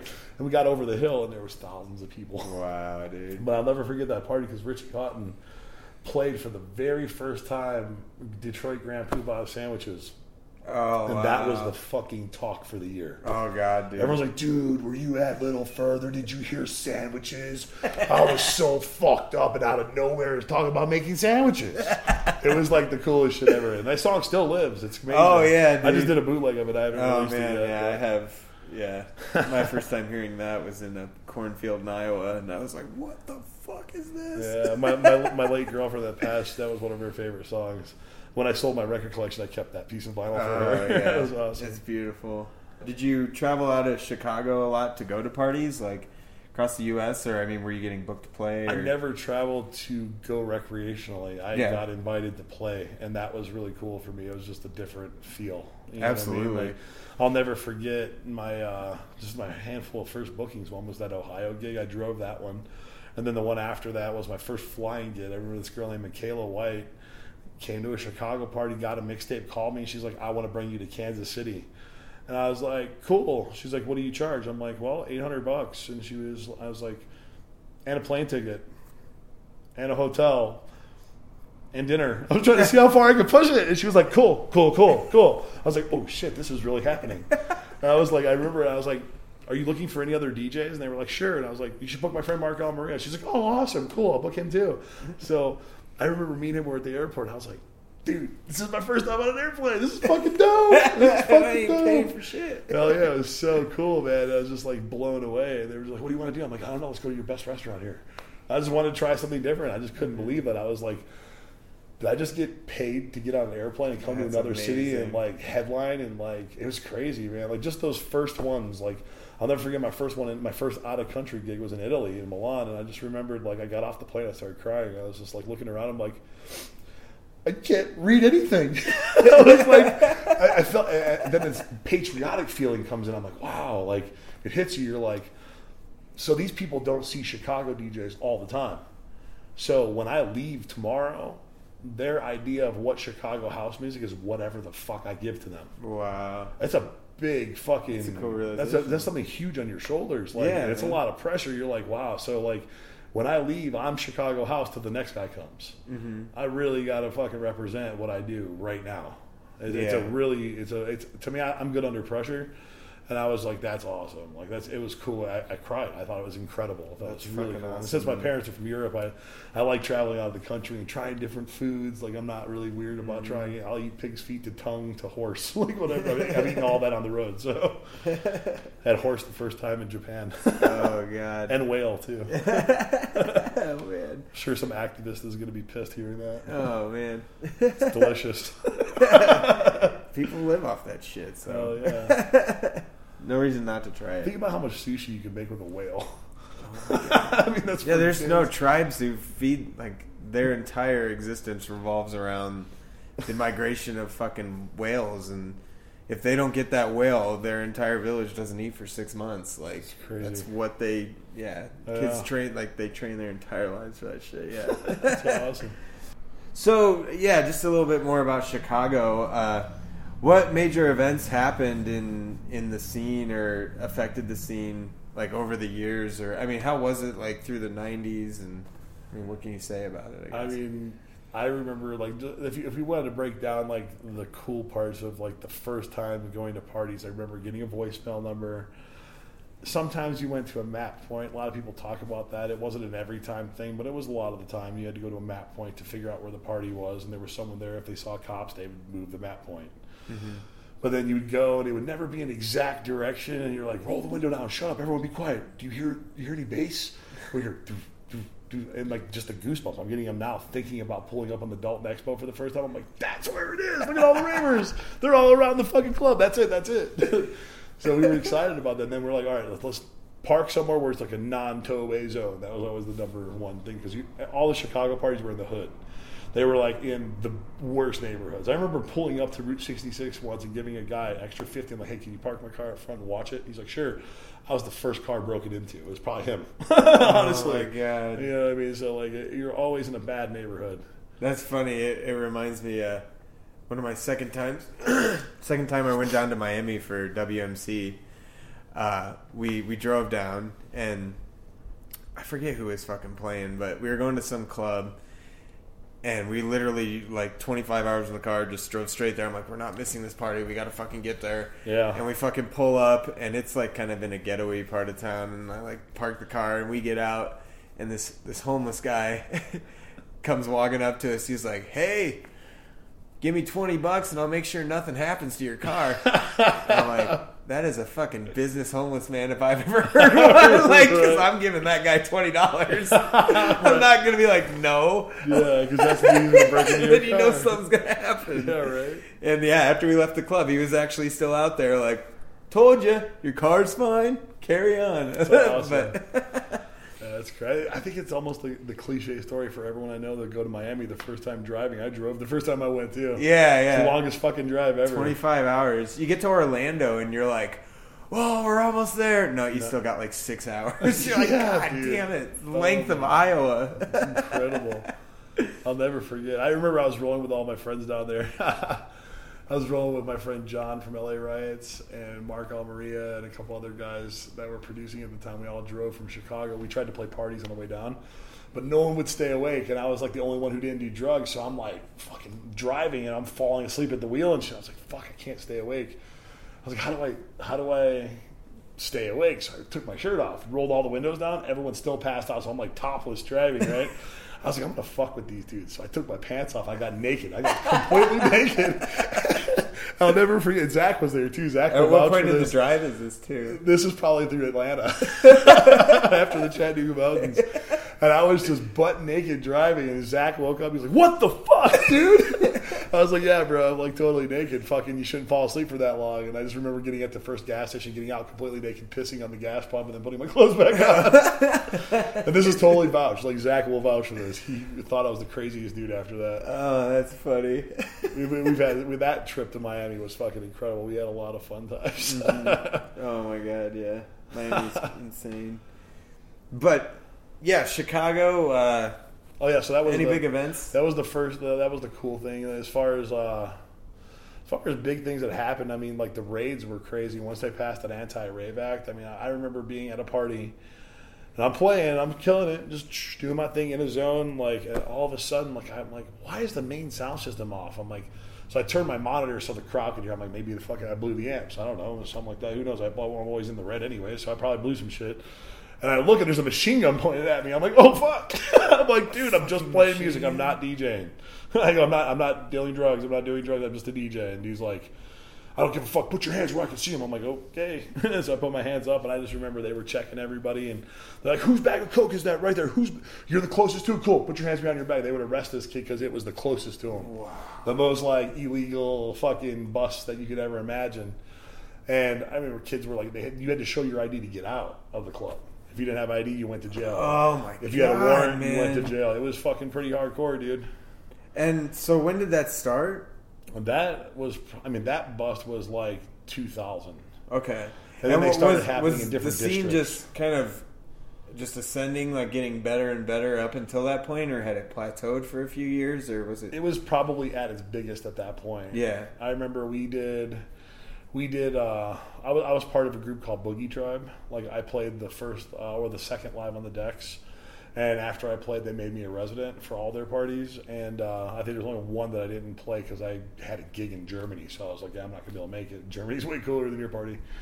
But it was my cool. It was my team. You know, I was like on. I was on with those guys. But I remember our party in 2001 was kind of a turning point because someone passed away in a hotel after our party. We it was live on the decks. Four. We had Armand Van Helden, KRS One, Rabbit the Moon, A-Trak, me, Woody McBride, like a whole bunch of people. It was a big party. We cleared. I want to say fourteen thousand people paid at the time, and that was that was a big ticket number back then. So we had the Rosemont Convention Center. Even if it was a dollar a ticket, man. I mean, it was it was uh, it was literally like we our party cost about two hundred fifty thousand dollars to put together. I'll never forget too. Just moving Rubbermaid containers full of money into the investor's van. I'm like, God, we should rob this motherfucker. we're so not, we're not gonna. I got like maybe ten grand total. total. Good lord, he won't miss one of these days. Yeah, but it was crazy, man. It was. I mean, those those were some turning points. And then once everything started getting shut down, there was a couple people who were on it before I was. Was things started moving into clubs, and to me, like clubs were like you ever see the movie uh, Night at Roxbury? Oh yeah. That's a Chicago club. In essence, like you had to wear a nice shirt, nice pair of slacks, no gym shoes, no baseball cap. I'm like, okay, so, so I'm like fat. I wear Adidas shirts. I wear baggy pants. I wear tennis shoes. And I wear a baseball cap. Like this isn't going to work for me. I don't wear shiny. Yeah. At the time, shiny sequin shirts were cool, and I was like, yeah, you'll never catch me with one. No, they're man, fucking probably like five years ago. I mean, I used to go when I lived in Iowa. I used to go to Chicago once a month because I mean we didn't get the names that in Iowa that you get in a big Yeah. city on a regular basis. And we I go there once a month, and we used, I think it was at Spy Bar, and uh, I'd gone there multiple times. Like like I said, like once every month. And we went there this one time. I can't. I think it was Chris Lake or something was playing Oh, cool. and we were in town and we went and they they're like uh you can't come in with those shoes. And i was like I just drove two I- states away. I, yeah I, I, I came for like i'm on the list like we're we, I'm, i came four hours from this and my shoes or i'm like i've worn these shoes like the past three times i've been here. And they're like no we don't allow those kind of shoes in here. Uh, and they were just like tennis shoes. Like Yeah. they wouldn't let me and, the, and we didn't end up going in. Like we took a fucking $40 cab ride from like Montrose Beach to there, and Yeah. had to fucking turn like eighty bucks to be told that we couldn't like Yeah, round that's trip. ridiculous. for shoes. That's so crazy. Yeah, that, that's Chicago. Like, and and it sucks too because kind of being someone from Chicago too. Like, I have a lot of clout in that city. And last time I went there, like the mid, they they turned me away and they're like, "Sorry, dude, you can't come in with that shirt." I'm like, "Dude, it's fucking Tupac." Are you kidding me? Like, it's a music shirt. He's like, "Yeah, no, dude, like gang affiliated looking type thing. You can't come in." I'm like, "Wow, dude, do I need to call?" Nick or Sam, the people who employ you, because I could do that. Oh, you know what? Though I'm gonna tell them about it later. Like I, just, I don't I didn't even want to pull a clout. Like I'm who you know. You don't know who I am. Like, Yeah, yeah. Fuck all that. You know I mean, I, didn't, I was like, wow, I'm gonna see Shiba San in another city, so whatever. I'll give him Yeah. my I'll give him my demo yeah, it's some other unfortunate. time. I mean, you don't have that anywhere here, man. Like, Yeah. Like that's what's crazy is like Beta, according to the books, like one of the best international clubs in the world, and they it's wear whatever the fuck you want. Like, Yeah. I- well, we're also in a very a very suburban style city. yeah, a very Without getting into kind of any laid ethnic, back city. any kind of ethnic groups, I mean, it's dominantly the suburbs here. yeah, yeah, it's I've true. never been to a hood here. yeah, I don't. Yeah, I don't. They say they exist. People are like, "Oh my god, Colfax is so ghetto." I'm like, You've- I would ah. walk down Colfax and not be worried, dude. Chicago, like, I a I huge- accidentally walked into places where I feared my life. Like, Yeah, you're, you're not welcome at 63rd and Martin Luther King, my man. or 116th at Halsted. You're that's not- actually that. That reminds me of a fucking funny ass story. So the first time I ever went to Miami, it was for Bang Music Festival, and uh, because because Daft Punk was playing there, they had played at Coachella, and I saw all the videos. I'm like, I have to see that. So me and my buddy were like, we are freshmen in high school, and we got this fucking, we got our student loans. And they announced Bang Music Festival and that they were headlining it. We're like, we're fucking going to Miami. I've never been to Miami in my life or anything. And we fucking fly down and we we tried to do this thing where we we ordered tickets on like uh Priceline or whatever. Yeah. And like he looked him up, he looked up his and he did a joint thing like book a hotel and he got he got his flight for like 150 and the hotel for like a 100 and then I got mine I was like, "Well, you buy that, and I'll, I'll go in and buy the exact same ticket." Because, uh, and so after he bought his and it was done, I went in to buy it, and that that was no longer available. Like he flew into Orlando and then flew into Miami International, where they had me fly directly into Fort Lauderdale. Yeah. So that was the difference. Like that's the the ticket thing they had. So we had to arrange this whole thing where I had to I landed before him and then I had to catch a bus to Miami International and then to our hotel. We went through all that fucking hassle and then we both flew out Sunday uh, morning or after the party happened. And our hotel was at it was called the Homestead and it was the Homestead Inn and Suites. Like it was really close to Miami International.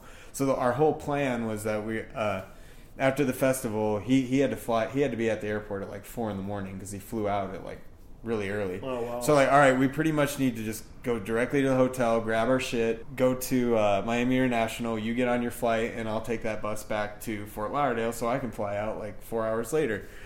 So we leave the festival and we we have these like matching fucking Daft Punk shirts on and these fucking orange bandanas and we're like it's on uh I forget the name of the street. We'll call it Bedry Street.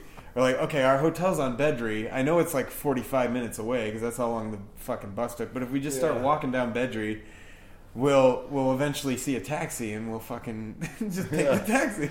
And we start walking and we've got like bags of all our loot from the show and we're matching costumes, these two Iowa boys. and it is fucking ghetto. There's no signs of businesses or it's ghetto as fuck. And we're like, I've never been in this kind of environment in my life. And we're like walking like The floors in orange. Oh yeah, and we have there's like there's like black dudes on like bikes Oh. like going by us like you look out of place like we're like and this one chick's like unless you boys are looking for pussy or crack I don't think you should be here. we're like oh my god. That sounds like a trap. yeah. Love it. So we were like walking like dude we need to find it like for a half hour we're like Yeah. dude we got to find a taxi not only because like we're scared to death of where we are but we're like he might miss his flight if we don't fucking go so we were like walking and we finally start to see some like businesses. Nothing's open, but we're like walking like okay, okay, maybe there might be somebody here. And then we we walk by and there's this black guy uh, sitting against uh, like a, the light pole, like on the ground. He kind of like looks at us and we don't look at it. We just walk by him. And as soon as we pass him on the sidewalk, he gets up and starts walking behind us. We can hear his feet like five feet behind us. We're like, dude, dude, like, what do we do? And then like we see a taxi coming up on the like like probably a, a football field length away, dropping somebody off. We're like, yeah! we like run for our lives. Awesome. Like we need the taxi, we need the taxi. Right. And so we we hop in the taxi. We're like, oh my god, thank you so much, guy. And uh, I think he was Indian. And we're like, we need to go to the Homestead Inn and Suites. He's like, Homestead, okay. So he starts driving, and we know we're on that street. Like we're supposed to be just that way, just east, a long ways Yeah. or west that way a long ways and he starts driving and he starts heading like south like really south like Oh, wow. interstate and we're like dude I mean, we're in the back seat we're like dude you, we need to get you to the airport i don't think he's going the right way like Yeah. and then like finally right my buddy's like this is my buddy ryan calderwood by the way uh, but he's he's asking he's like are, are you going to the homestead inn suites he's like yeah homestead and he like he was taking us to homestead which is like a suburb like way way south of Minne or uh, south of miami which is like where the keys like Oh, where, wow. where the swamps are Oh wow. like he's going like it would have been probably like a two hour drive I think Oh, or some wow. shit like that. Like no, scored, too. Yeah, we're like not Homestead. No, we need to go that like next to the airport, Homestead Inn, and like we pulled up the address, Yeah. and he's like, oh, oh, he was he was super sorry, and he turned around. He only ended up charging us what it would have cost, which is like seventeen dollars, which was Yeah. super fucking nice of him That's cool. because we were two Iowa white boys didn't know anything. Yeah. So we we get to the hotel and we tell him to wait, just take us to the airport, and we'll pay him more. So we get to the airport and it's like you know like four thirty in the morning. He's like, "All right, dude, I gotta go." I was like, "All right, man, I'll see you in Iowa." And so then I'm there and I'm like, "Okay." I walk the and like this is where the bus was, and there's no cars there. It's Yeah. it's it's empty. I'm like, dude, there's definitely no fucking shuttle bus right now. And I literally have forty dollars in my pocket remaining. Oh, and I'm wow. like, dude, I don't know how. Like, it's a taxi ride would probably cost like at least twice that much. Yeah, And this guy's like, hey, are you trying to? This random guy, the only guy down in that fucking area, was like, hey, are you trying to go to Miami International? I was like, yeah. He's like, you want to split a cab? I'm like, fuck yes. so we hop in a cab That's and we awesome. fucking take the cab to to Miami International. Yeah. And when we get there, he's like eighty two dollars.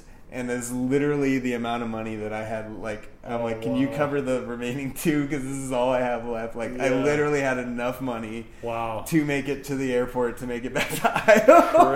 Crazy. we barely Wow. made it. That's so crazy. yeah, yeah, and it was all worth it because holy fuck, did Daft Punk destroy it? That's awesome. but that was my first, yeah, Miami experience. That just Speaking of taxis, I always I, I taught myself this in uh, in Croatia because Sundays most businesses are closed and like the promoter was nowhere to be found. yeah, And I was like, I need to find food. I'm fucking starving. There's no food anywhere near. So I jumped into a cab and I was like, wait a minute, before you leave, I went to the front desk of the hotel and grabbed one of their business cards. I go, no matter where the fuck I end up, I know where to come back to because it's on the business card. Yeah, yeah. And I learned that. I never knew that shit. I really- I, and I was really fucked up too. That's what I was like, wow, I'm really innovative when I'm fucked up. That's Yeah. cool. Yeah, that's nuts. yeah, that's a I good jumped, in, trick. I jumped into a cab. Like, can you take me here? He's like, "Yep, know exactly where that is." I'm Mm-hmm. Awesome. Heck yeah, man.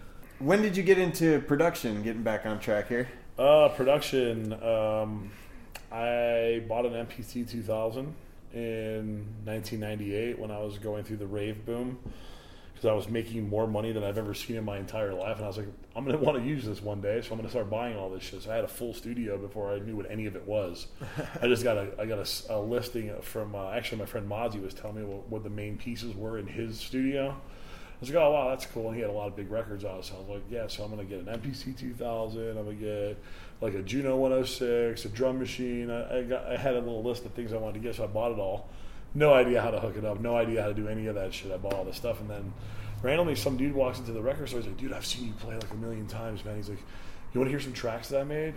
I, I'm thinking about pressing it on vinyl, and, and if you like it, like maybe we could do something together. And I put the tape in. I was like, oh wow, this is pretty cool. I was like, man, we should make music together. I go, I have a full studio. I have no idea how to use it. He's like, cool. I'll come over and show you how to use it. He came over, linked up all my shit, and we made our my first record in '98. And uh, we pressed it on vinyl. We sold 2,000 copies in the city of Chicago. Never outside of Chicago. Never even got distributed. We sold Wow. we sold them all out there. And uh, random people who are listening to this, I'm sure, still have this record because I was throwing away these records at all these parties too. I always always throw like 10 records into a party.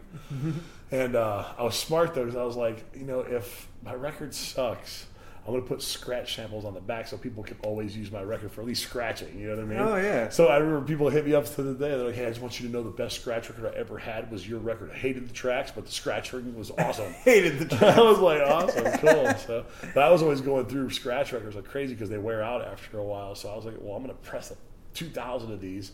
I keep 50 for myself, so I always have my favorite scratch samples Oh, nice yeah. and crisp. So that was the first record I ever did was with my friend Josh Castles, and uh, we called ourselves Rhythm Syndicate. Our first track was called Bodissy, Booty, Dick, and Pussy and uh, it was the Mackinac Carney's EP. I'll never forget. and uh, we went to go do our second record. We were working on it, and he went on this. He was he was this, one of those dudes who was like into this like crazy like I'm gonna hitch. I'm gonna get a plane ticket to San Diego. And I'm gonna hitchhike back to Chicago. Then I'm gonna write a book about it. He's always like weird like that. Like it's cool. It's cool weird. You know what I mean? Oh, yeah. And I think he stopped here in Colorado and was like camping in the mountains and died.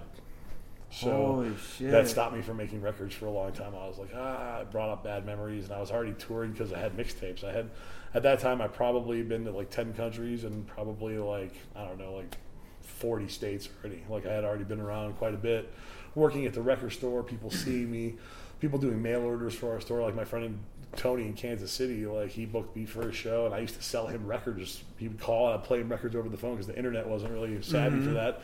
So I'd play him tracks over the phone, and I would send he would send me money, and I'd send him the records. So it was kind of an Wow. interesting uh, relationship I've built with people around the country and in different countries, and uh, started playing out like that way a little bit, and then eventually I got back into. this. I ended up selling my whole studio because when the Rave Act thing went in, I went from like literally probably 130 shows a year down to like 20. Wow, It- it- I was still touring and like I, I would come play Iowa City. I'd play like Gabe's because you can't anti-rave act a club. You know what I Yeah, mean? So exactly. these little club spots I had played a bunch of in, in a different, bunch of different places in America. I kept playing, but it was like maybe 20 or 30 of those spots, and I'd play them maybe once a year, maybe twice a year, some places, and uh, the raves were just starting to fold everywhere. So it was like I went from like I mean I probably made pretty close to a quarter million one year, and then it went to like I was lucky to make 30 grand. I was like, oh Wow. shit! Like I remember one year I didn't cook at my rest at my ho- my hotel my uh, my apartment. I didn't breakfast, lunch, or dinner the entire year. I didn't never use my kitchen in this apartment once. I would eat out all the time. It was just like one of those things. I was always on the road, always traveling. I didn't give a fuck. I was like, I had money for it. Like, fuck it. Yeah, yeah. It was it was disposable money because I had never made money like that. I came from a really blue collar family. My parents migrated from Europe here. We didn't really have much, so so to me, I was like, whatever. I don't, fuck do I do with money? Spend it. so Yeah. I remember I was living pretty frigorous. That's when I ended up gaining like probably 200 pounds. You know what I mean? But uh, it was kind of like one of those things where like I started moving into the clubs around that time. I forgot what was the question, anyways. I forgot where we were. Oh, we were talking about uh, when you started producing. Oh, producing, yeah. So I, I went on a hiatus and I needed to make money, so I sold my studio to one of my friends. And after that, like, he hit me up six weeks later. He's like, Yo, dude, I got a record deal. I was like, What? Let's get the fuck out of here. I was like, Bullshit. I saw it on the shelf. I was like, This motherfucker. I'm like, I give this guy my shit, and he figures it out. What a dick. He's like, come over and make music. And I was like, yeah, yeah, yeah. Well, well, I just never did. And then finally, like a year later, I'm like, all right, I'll fucking come over and make a track with you guys.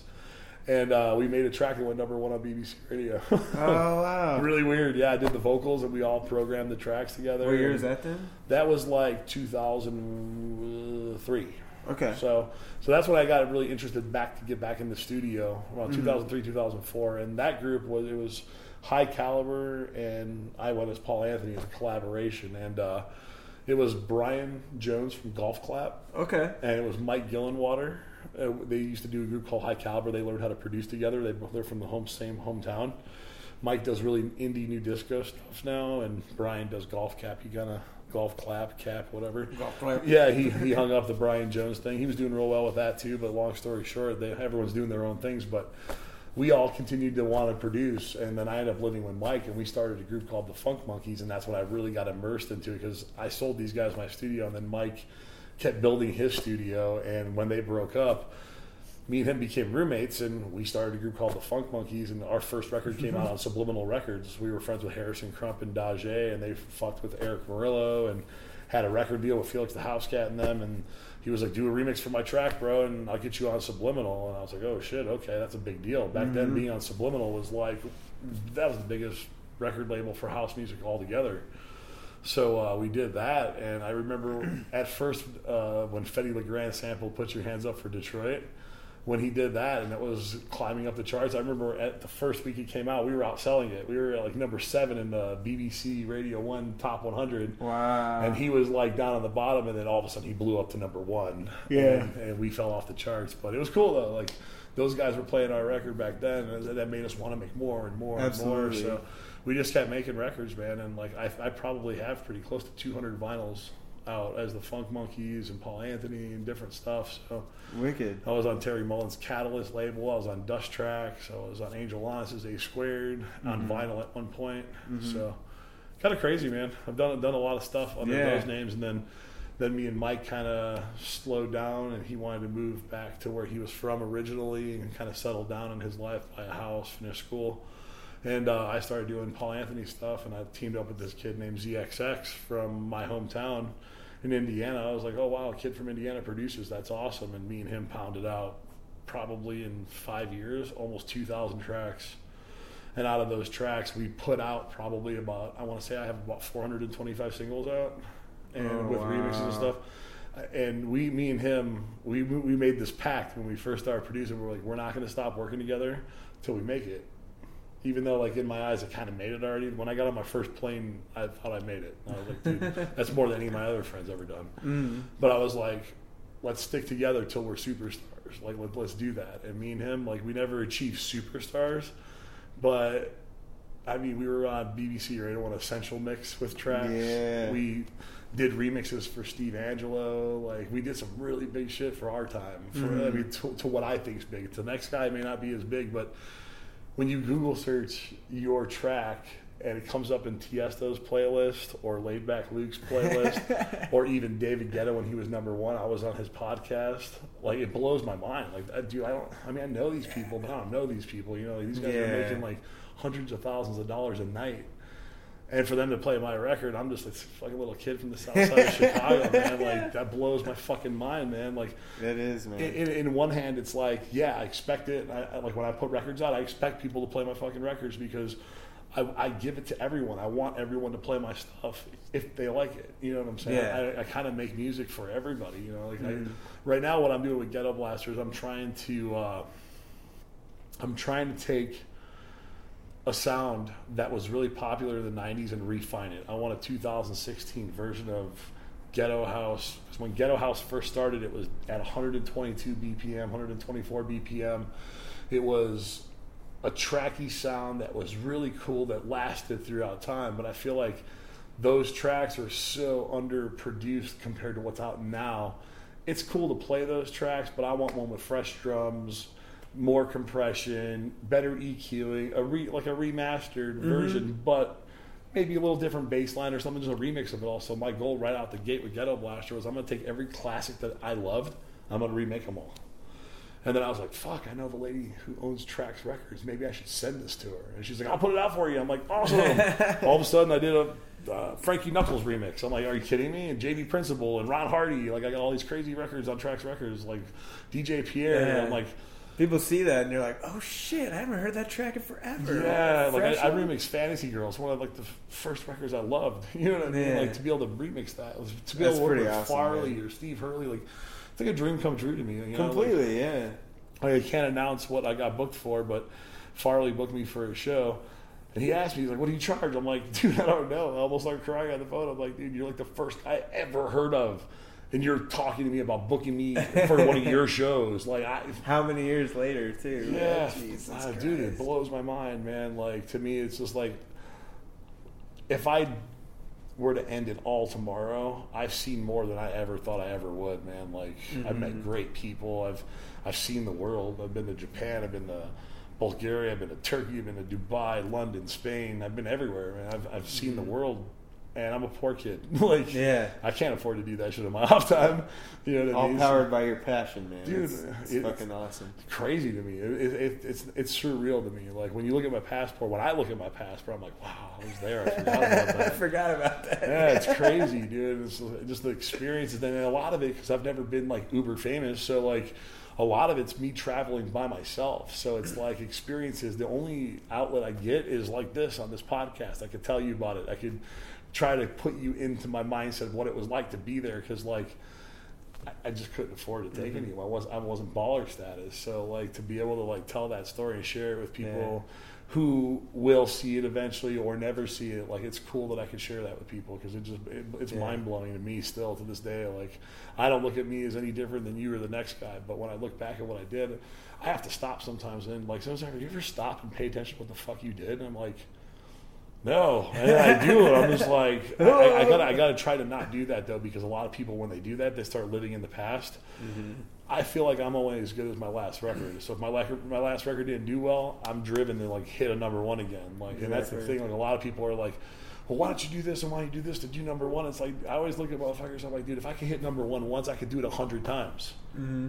But I have to recreate myself, and that's the thing. You know, like Laidback Luke interviewed me for one of his uh, behind the scenes with the DJs, and he said something that was really blowing my mind that he would say this about me because I mean he's like the number 20 DJ in the world. He gets like 40,000 a show. This guy says, he's like, oh, it's always good to meet up with Paul Anthony. He's like, it's always cool to see someone from my generation that's still relevant today. I'm like, that's fucking cool. I mean, like, you think about that. You try to stay. Like, everyone's like, oh, dude, Zedd blew up in two weeks or two years. Like, okay, cool, but can the dude last 20 years? Yeah, exactly. I mean, I can't, I'm still playing big ass parties. I played my first 85,000 person crowd in 98. I played a 45,000 person crowd like last year in Guatemala. You know what I mean? I was mm-hmm. opening for Dash Berlin and Pauly D, a sold out soccer stadium. to me, like to be able to still kind of do that every year and have a couple festivals that I do, like even here, I ended up playing the Zombie Crawl. I ended up playing for 20,000 people. Like, yeah, I saw Who- that who- picture, man. That was nuts. who in Colorado can say they played for 20,000 people? They're all fucking dressed I- up as zombies. I, I love I, lo- I love my friend Jenny who hooked me up at that party, and I was like, I couldn't believe I was getting a chance to play that, you know, and and of course I played Ghostbusters. Who wouldn't? yeah. it was Halloween time, man. It was awesome. Ghetto Busters. Yeah, it was, it was cool, man. Yeah, right. But it was just cool to be, you know, like I said, to see all the things that I've seen by accident. You know, I always try to do certain things when I'm on the road too. Like when I was vinyl days, I always went to the record store in town. Mm-hmm. I thought it was really important to support these shops that sold records that sold my records. You know, first thing I look for is my records. I'm like, all right, cool. What's hot here? And I would buy records in every city. You know what I mean? I, I remember some of the best record store experiences in oh, different Oh, yeah. cities. I you mean, know? you're saying fucking Mark Farina and all Oh, that yeah, that was- like working. Yeah, that was at our store. Yeah, I remember going to Tweekin Records in San Francisco and upstairs, and going to Amoeba Records, and just going to all these different shops. I would seek them out, man. You know, I still do sometimes. Like if there's still a record store in that town, I'll go. I went to Amoeba last time I was in San Francisco. Bought a couple movies, bought a couple vinyls. That's you know, awesome. it's important to keep that culture alive, man. Because like nowadays, think about this: if you have a kid and you're like, "Yeah, I make music," cool. Let me see it. You gotta show them a fucking flash drive. It's cool to show them a record. You know what I mean? Yeah, Like- exactly. Like I miss that. So like I still want to have that culture around. Like I, like that that's definitely the future of We Jack and Trackspin Records because I'm part of Trackspin Records with Robert Armani too. We're, we definitely have a couple distribution deals where we're going to press everything on vinyl. All our bigger records, at least the ones that sell a little bit better, we're going to make sure that they're on vinyl and put those out. So really excited about that leg of it too because vinyl still sells pretty well in certain markets. So it's not Yeah, yeah. It's definitely a got a resurgence for sure, man. Uh, they need to resurge making the turntables. yeah, exactly. Did, didn't they start remaking them? They said they were going to. I don't know. If they, Technic? I don't know if they Yeah. ever did. That's so ridiculous that they stopped. I, Yeah, I don't know. I don't know what the purpose was. I mean, it, it is. I mean, maybe I just hang out with too many people who rock Yeah. vinyl, but I, there's definitely a demand in my world that, Yeah. I, that I know of. In It's my crazy. Those turntables were the best ones, though, man. Yeah. All these other versions, like someone's like, "I got Vestax." I'm like, "Cool, I'll play CDs." Yeah. fuck, fuck your Vestax, dude. You got Uh-huh. Technics 1200s. Like, why? Yeah, yeah. I mean, it's like a Pioneer deck compared to like something else. It's like, would you? I mean, you could play on other CD players, but even the shittiest Pioneer is better than any other off-brand. Exactly. Yeah. so Totally. So yeah, let's kind of jump to now. Uh, so when did you decide to make the move to Denver, or when did you move? uh, it was in 2009. My girlfriend I met in Chicago. She was from here, and for schooling purposes, she wanted to come back to Colorado. and had just finished a semester over there and was like, "What do you think about Denver?" I was like, "I really don't think about it much at all. I pass through there every couple a couple times a year. It's pretty. I don't know if I'd live there. that was always like my consensus. I'm not a nature dude. I grew up in the concrete jungle. You know what I mean? So like." Seeing a mountain, be like, "Oh, that's so beautiful." That wasn't me. Yeah. I was like, "Cool, can we get South high and leave?" Chicago, Like, yeah. But we had a hill. It was a garbage dump. Mount Trashmore. I, I, think, I think I actually read that in the in the Times, the Chicago Times. They said uh, if the Winter Olympics were ever to come to Chicago, the skiing would be on the garbage dump because that shit's tall as fuck. That's for real. But uh, yeah, so it was kind of like uh, she she wanted to come back here, and she was like, "We could try a long distance relationship, or you could come." And I was like, "You know what? I've lived here for 32 years or 33 years of my life. Cool, let's get the fuck out." I came to play a party here on Halloween, which ended up being 11,000 people at the Western Complex. The promoter was only expecting 6,000 people, and it was wow. it was the biggest Halloween party that had happened. here 2009? In 2009, yeah. So uh, it was an off promoter. It wasn't the big promoter in town. The big promoter shit his pants when he saw the numbers, and it was me, Wow. me, my friend Hatiras, uh, Bam Bam, MC Flipside, and I forgot who else. There was one other guy. And uh, yeah, it was it was really crazy, man. It was just a big ass party, and I was like, "Cool." I just made a shitload of money. I'm gonna stay for a couple days. I'm gonna find our apartment now and pay for the next two months, and I'll move here in the next month. So when I was here, me and her went and searched five different apartments. We found one. The owner of the building was from Chicago, and I DJ'd for his brother's nightclub in Chicago. Uh, his brother owns That's Spin. ridiculous. Yeah, I was like, yeah, I'm gonna take this place. I don't even like this house all that much, but because you're from Chicago and you're an asshole too, I'm in. like, let's do it. So we moved in. It was funny because that was before the boom of Denver. So I got a two bedroom apartment in Cap Hill for six seventy five a month. You gotta be shitting me, No, man. dude, that place goes for twenty five hundred now. It's so Oh crazy. My God, that's Six ridiculous. seventy five. Two bedrooms. Yeah, and then I ended up renting his whole house. I, I it was because it was a sectioned off house. I ended up getting the whole house for fifteen hundred. It was seven bedrooms, three floors, three kitchens, three bathrooms. I took the whole thing. It was awesome.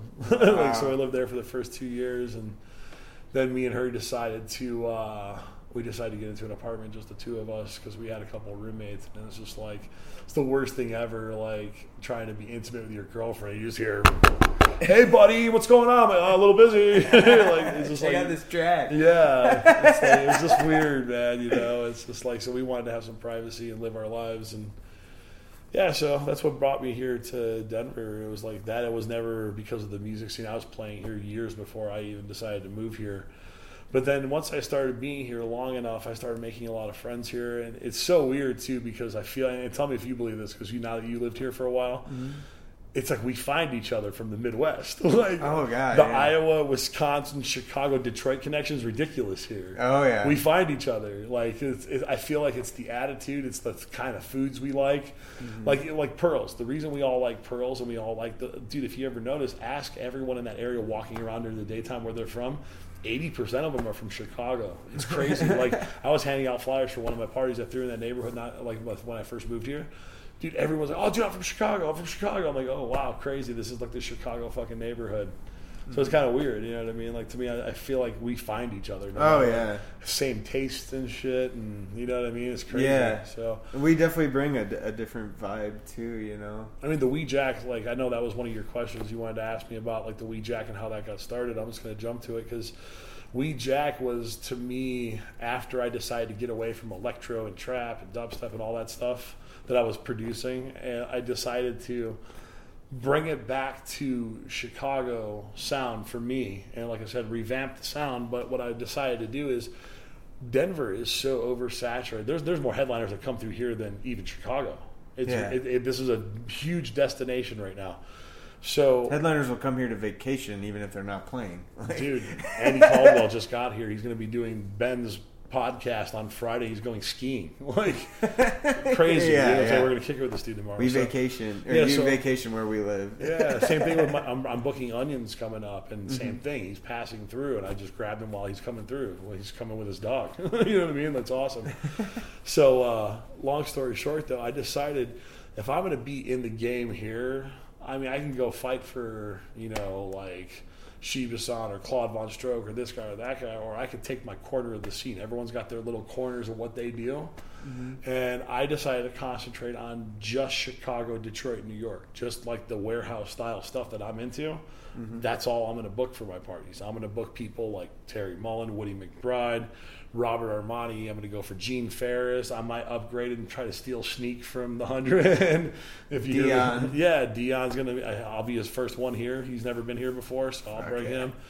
And uh, yeah, my my goal is to go after my friends that have no loyalty to any of these promoters because like I mean like Gene Farris played for Beta but Gene Farris will play for me too because that's been my boy for 20 years. Mm-hmm. If he wouldn't, I'd be like, "Yo, why are you getting funny on me?" you know what I mean? Like that's my boy, man. I'd do anything for that dude, mm-hmm. just like I would Terry, and just like I would Paul Johnson. Those are my brothers, man. Those are my fucking dudes, man. Like Paul, Exactly. I posted on Facebook today, "Hey, I'm going to do a Paul Anthony album." Paul Johnson, he, he responds. He's like, "Yo, dog, this is a guy with gold records that's been around the world a hundred times and then taught Thomas Bangalter how to produce music. Like, mm-hmm. he's the first shout out and teaches. Interviewing him when he comes here, I'm gonna get him on your podcast. That's that's a fucking story you got to hear. But this guy, you know what I'm saying? Like hitting me up on Facebook on my wall, international superstar, which is my friend. I don't look at him that way. I knew him before that big ass record happened. Mm-hmm. He's over here on my wall, being like, "Yo, man, it's all about strategy. I'll hit you up in a little bit, PA. That's my that's my brother. You know what I mean? That's my that's my dog. Other dudes like would shit if they seen him, and like that's just my dude who hits me up on Facebook. You know what I mean? Like I remember I met uh, Cyrus Hood from the Cuff Guys out of. Uh, out of uh, France, the Amine Edge and Dance, and, uh, Cyrus Hood. Cyrus Hood sent me an email, showed you. It says, "Do you really know Paul Johnson?" Like, uh, "Yeah, dude, that's my boy, man. We've ate at Mr. Submarine and shared pickles together. Like, that's my dog. Yeah, of course, dude. Like, it's my dude. You know what I mean? Like, Oh, yeah. of course, I of course I know him, man. I know him. I know him more than I work with him. Let's put it that way. Homie's a superstar. It's hard to work with him because he's so tied into all these labels, you know. Yeah. But my idea with We Jack is to create what I grew up in Chicago and Detroit seeing and playing my whole life that's not here. You know, like people will get a coffee shop, people will get a warehouse, people will throw a barbecue and have a party. That's what it's about, dude. It's about adding music to friendship and having all of us get to know each other. And a lot of people try to make it this giant competition and this Yeah. and that. Fuck all that, dude. It's not about that. It's about this Community, moment. To me, it's about this moment right here. We share some beers together. We're hanging out. We're talking. We're getting to know each other. Like, to me, that's what music's always been about. It's always mm-hmm. been about bringing people together. Like, I think about every person I know in my world. It's all for music. Every single person that I talk to, and I talk to thousands of people, it's all for music. Yeah. It's un- unbelievable. I always thought to myself, dude, that was always a one, that was always something I thought of. If I ever got married, how weird would it be if I invited all my friends from all these different areas? I always wondered which one of my friends would migrate to each other. You know what I mean? Like, I, I got my friends from San Francisco. We've done some crazy shit, ate some crazy pills, did some crazy barbecuing, week on binges. My friends in Portland, my friends in Vancouver, my friends in France. If I got them all in one room, which one of these crazy Oh, yeah. motherfuckers would get together, or would it just be one giant ass crazy ass party? Because crazies tend to migrate to each other. Yeah. so I feel like I feel like the same people I know in San Francisco are the exact same kind of fucking people I know in Dallas. You know what I mean? Yeah. No, I feel the same way about. Uh, like my girlfriend wants to when we get married. She wants. She's like, let's do it on a beach. I'm like.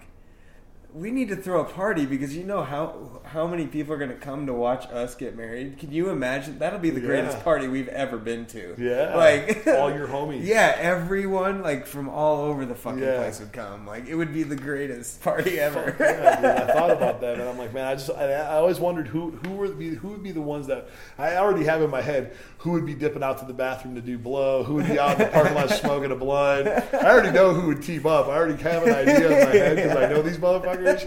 But it makes you wonder, you know? Yeah, like, completely. who's gonna be who's gonna hang out with who and who's gonna love each other, you know? Totally. Because anytime they come around, it seems like like like my boy Rocky uh, in San Francisco. I met this kid when I was playing my first show in San Francisco. Like somehow he got me to keep my plane ticket to stay longer, and he showed me San Francisco outside from the party scene.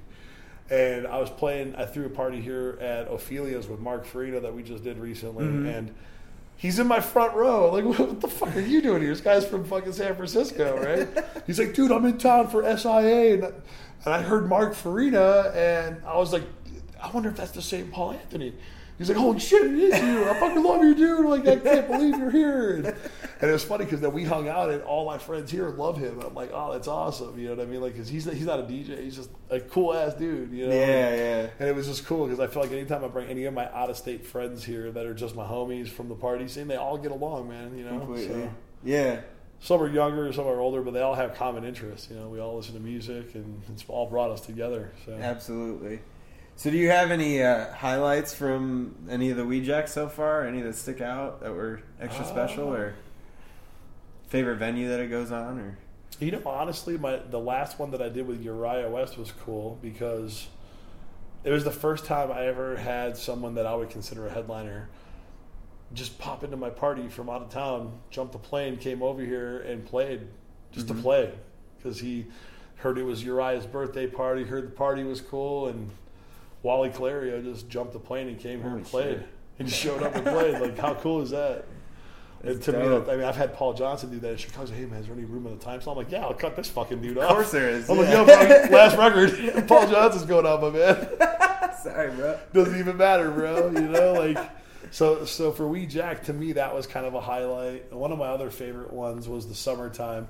Even though the sound system was complete shit, I had Hyperactive and Frankie Bones back to back, and that was cool. You know what mm-hmm. I mean? Like Frankie Bones and Hyperactive are the epitome of what techno was in Chicago in the beginning of the techno scene. So to have those two guys back to back for me in Denver, it definitely didn't have the vibe it would have had if I did that in Chicago. It Yeah. was fucking crushed in Chicago. Yeah, yeah. Like, dude, the one thing that I miss about Chicago, and I'm not dissing on Denver because I like it here, but like when I play like Computer Madness by Steve Poindexter, people will clap out the rhythm on the dance floor because they know the record. Yeah. Here I play it and they've never heard it before. But I'll play it in San Francisco that's got a house history and they clap the patterns too. It's crazy to me, like knowing that people know a track with no words, but they know the clap patterns. Yeah. They stop their feet to the patterns. You don't see that here. Mm-hmm. You know, and I just, I, and they, even in Iowa, dude, like Iowa's got history, man. You guys are right by Chicago. Like, I mean, I've been playing there since I started playing out. You know what I mean? And tons of people I know were playing out there. You know, I, my first Iowa gig was uh, Quad Cities. I played uh, for the 420 kids. I remember it was me and DJ Alert. That guy was from Oh, yeah. Iowa. Yeah, he was a killer DJ too. I don't know what he's doing nowadays, but at the time he was the shit. That kid was the bomb. I was like, man, Yeah, he- I, I, I can fuck with you. You're actually good for not being from Chicago. I was impressed. Yeah, he, he he was a major player in, in the in the scene back in the day. And then another guy that blew up out of the Iowa scene that I didn't even realize I, uh, when I played 515 Alive, which I played, I think, the second one that happened. The five, is that what it's called? Five and five alive. Yep. Yeah, I played that, and I remember I played after Sid from Slipknot. I was like, "Oh, Star- you're DJ you're, Starscream. I'm like, "You're fucking Sid." Oh, dude, I slept on your couch. Like he was an old drum and bass DJ from back in the day. I didn't realize it was the same yeah. dude. Yeah, and me and that dude still talk every couple of days. Like that's one of my best friends, dude. Like it blows me away that that guy like got so big. yeah, You know, it's pretty like- wild. I remember at one point the band was going to fold, and he was like, "Dude, I need to start touring. Let's do a tour together." I was like, "Holy shit!" But I'm like, "Oh, that's just my boy. Why am I tripping? Why am I holy shitting?" Oh, because he's got fucking more platinum on his wall than anyone I know. Yeah, Uh, the, the, the dude has more platinum than a jewelry store. Like he's got quadruple platinum albums. He's got Mm-hmm. Grammy. He's he's like a 15 time nominated, one time Grammy winner. yeah. That's fucking incredible. They were broken up for quite a few years here, but they they've they're reuniting and doing a tour this year, and they're I know they're doing Red Rocks and they're playing. they they're did for the last couple of years. They- They're playing. I mean, it's like I guess it's like all the members that are still alive because somebody. Yeah, of Paul Paul Gray died. Yeah, yeah. But they, they uh, were still touring though. but they haven't played in Iowa in like six years Yeah. or something. So it's it's like a huge show that's going down in Iowa. Yeah, that's crazy, dude. They, I Mm-hmm. mean, they're, they're, they have a cult following. It's cool. What I love about Sid is he likes trap, hip hop, house music. I have him on, on one of my Paul Anthony tracks. It was called Kangaroo Butt Sex. you laughed about it. Bling bling. Yeah, it was cool. We, we did a couple tracks together. We did a couple trap tracks together, and it was cool, man. Sid Sid's a good dude, man. Mm-hmm. Very talented DJ. We we we scratch. We're like both of us scratch, so because of that we get along. So Yeah, it's kind yeah. of a weird scenario. But that was another guy from Iowa that I was really tight with, and I don't know if you know the name Richie Heller, if that even brings up a name memory to you. I'm not sure. He was a, he was one of probably one of the best producers out of your guys' city for Oh, really? music. Yeah, he was he was uh, he had a couple big disco house records that was played by all the big dudes in France. Oh wow. Yeah, and- Richie's a good friend of mine. He's still on Facebook. I think he lives in California and LA now, but but yeah, he definitely was from Iowa. I played for him at Gabe's. Me and DJ Funk and Frankie Vega played for him at Gabe's Damn, before. that's a lineup right there. Jesus. yeah, we had some good times, man, in in, in Iowa City. oh yeah. I remember one time we were in Iowa City, dude. The, whoever the promoter is, I don't even know who you are if you're out there listening to this, but I feel bad because I don't know. Somehow you pissed off my boy that we were with, and my boy just ordered a ridiculous amount of room service on this dude's card. I'll never forget. It was like we just got back from games. I'm fucking passed out. I was here. I'm like, who is it? Who's there? And all of a sudden, this fucking dude like has this tray rolled in it. I'm like, what is that? Did you order room service again? He's like, yeah, dude, I was thirsty. And they pull up the tray. It's a pitcher of Dr. Pepper. he goes, Yeah, they charged me per glass that went into that pitcher because they don't have cans and stuff, and I wanted a whole pitcher, so that's probably like a $40 pitcher. Forty dollar picture of Dr Pepper. I know whatever it's on his fucking card. Who cares? I remember we ordered food to go. We took food with the to go containers from. Can you bring service. those room service up to go? Yeah, it's like don't ever piss my friends off, man. You're gonna get your fucking card taxed. That's fucking funny. we did some crazy shit. Nigel Richards taught me that one. Mm-hmm. Nigel, I busted you out, buddy, from Austin, Texas. He fucking ran one up on the promoter. We were walking out of the hotel room. There's just a line of trays of food that was in his room. He had a whole a hotel party. Oh my god. Milking crazy. it. Hell yeah. When you started We Jack, did you just think of it as an event series, or were you planning on making it a record label? It was just the name of a party at 1st mm-hmm. I just named the party that. It wasn't even Yeah. going to be a series. It was like, I'm going to call this party We Jack. It's a cool name. I'm like, and I was rolling my eyes because I own like five record labels. I'm like, oh, dude, I want to fucking start another record label. But the name is so good. Mm-hmm. It's just so like, it, it should, I'm like, fuck, it should be a t shirt. And that's where the deeper came from Terry. Terry's like, I think We Jack Deeper would sell better than just We Jack. And he was right. I sold the shit out. I sold like 300 shirts. Yeah, yeah. Well, yeah, it was never supposed to. It, it, in essence, I wanted it to be. I always, when I think of names of things, the first thing I put together is a marketing plan. Like Ghetto Blaster. You, everyone knows what a Ghetto Blaster is. I just spell it a little differently, and like you, it's it's such an ingenious promotion because you feel like you know it even if you don't. Mm-hmm. Oh, what's your group name? Oh, Ghetto Blaster. Oh, dude, I fucking love Ghetto Blaster. I'm like, really? Don't even have any records out yet. Calm down. I'm like, just talking shit, you know. So like, same thing when we did the Funk Monkeys. We just catch a cool name. It was awesome. There was no Funk Monkeys out there, so we're like, all right, that's awesome. It's a great name. I just try to mm-hmm. grab things that, it, that make sense, you know. And I run a label called Dirty Fabric. I have one called Trap and Juke. I got one called Chicken Fried. I got a whole bunch of labels. Like I, I do, and I, and I help people. My buddy Andy from UK runs Total Label Management. I help him find labels to do distribution for too. So like I brought mm-hmm. him Robert Armani owns Traxman Records. All his hit records were on that label. So it was a sub label of Dance Mania from back in the day. So since he owned it, I was like, hey, let's fucking make it reality and MP3s. People want that shit digitally.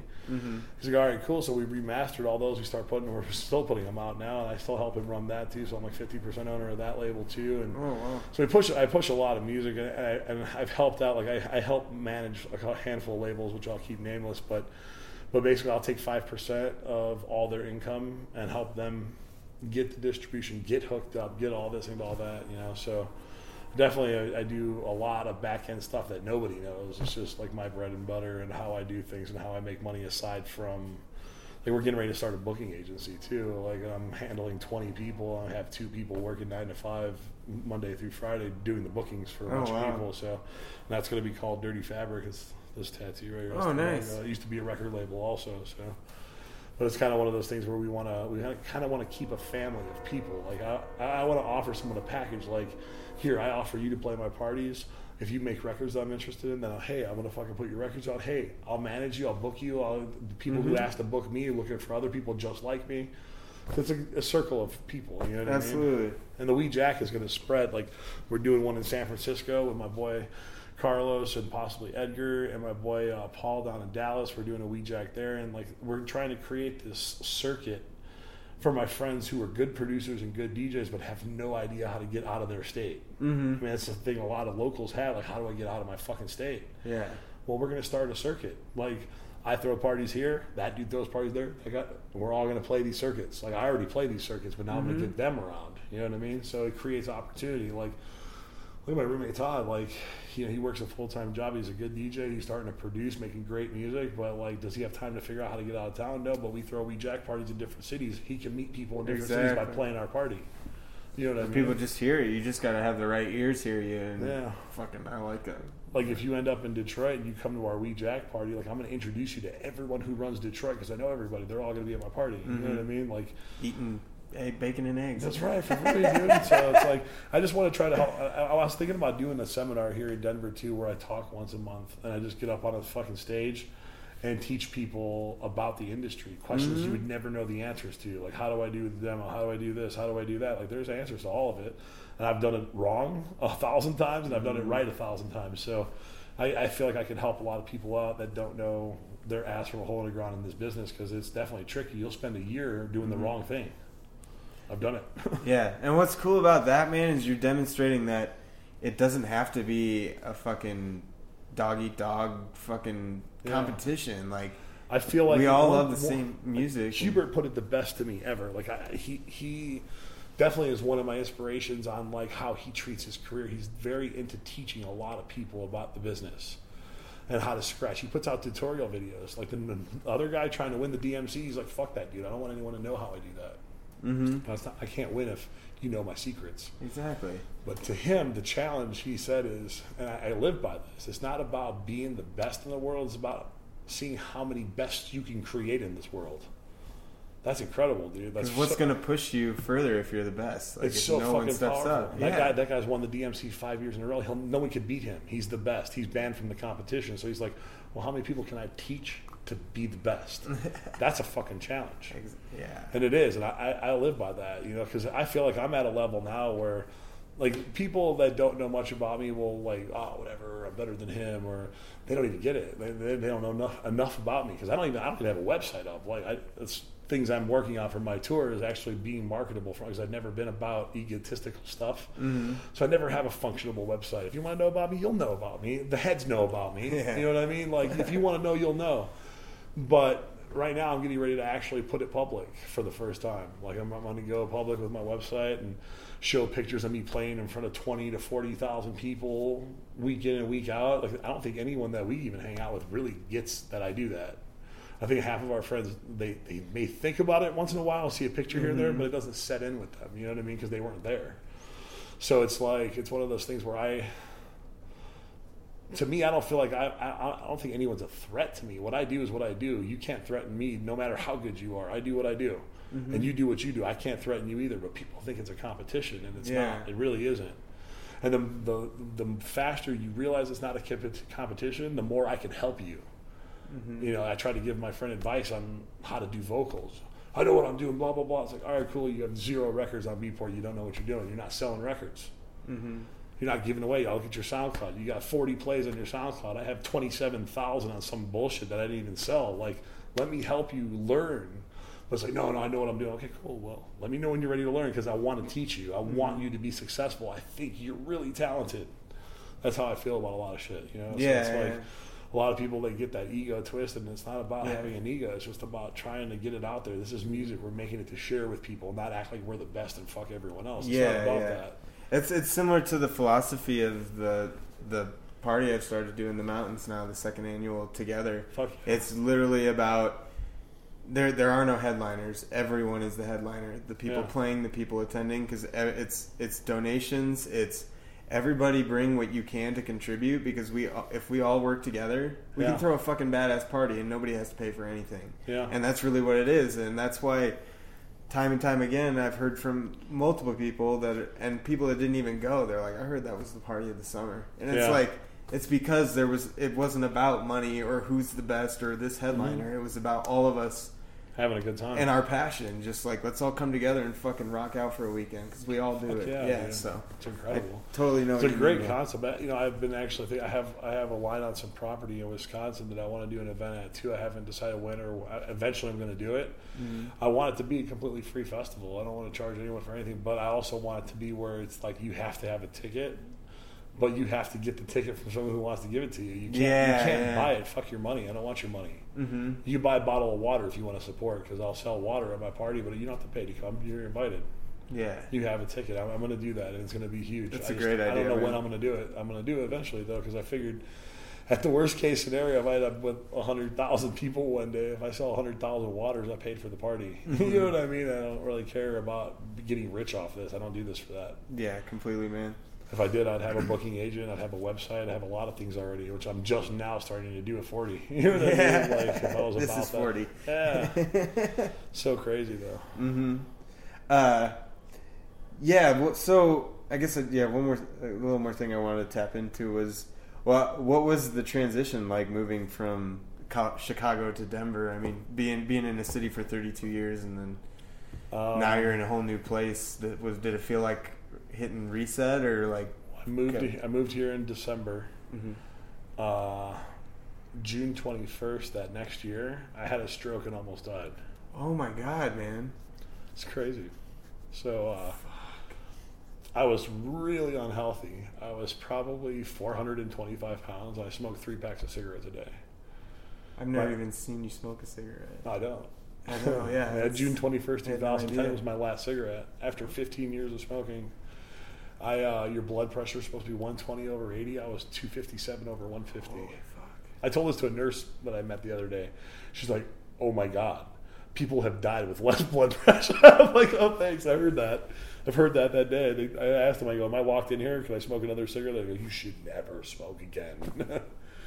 but yeah, no. So yeah, moving here, the transition, it saved my life because the symptoms I got because of the altitude created me to realize the sensor was going off and that I needed to go get checked out. And I went to the hospital. I was at, I was playing a beta. I met Brooke that night. I'll never forget it. And I, I had a stroke while I was playing a mini stroke, and I was still having one when I was. You were playing at hospital. beta and you had it. Oh my god. I remember yelling at the light guy. I'm like, "Turn the fucking lights up! I can't read my CDs." He's like, "Dude, if I turn it any louder, they're gonna think the party's over." Oh wow! I was going blind. You get oh blind spots when you're stroking out. So uh, I went to the hospital, man, and I was there for a week. And they told me they're like, "Yeah, we've given you 18 combinations of pills to bring your blood pressure down, and it's still not happening." They go, "There's a chance you might stroke out and may not live." So I told myself, if I get a chance to do that, I'm gonna change everything.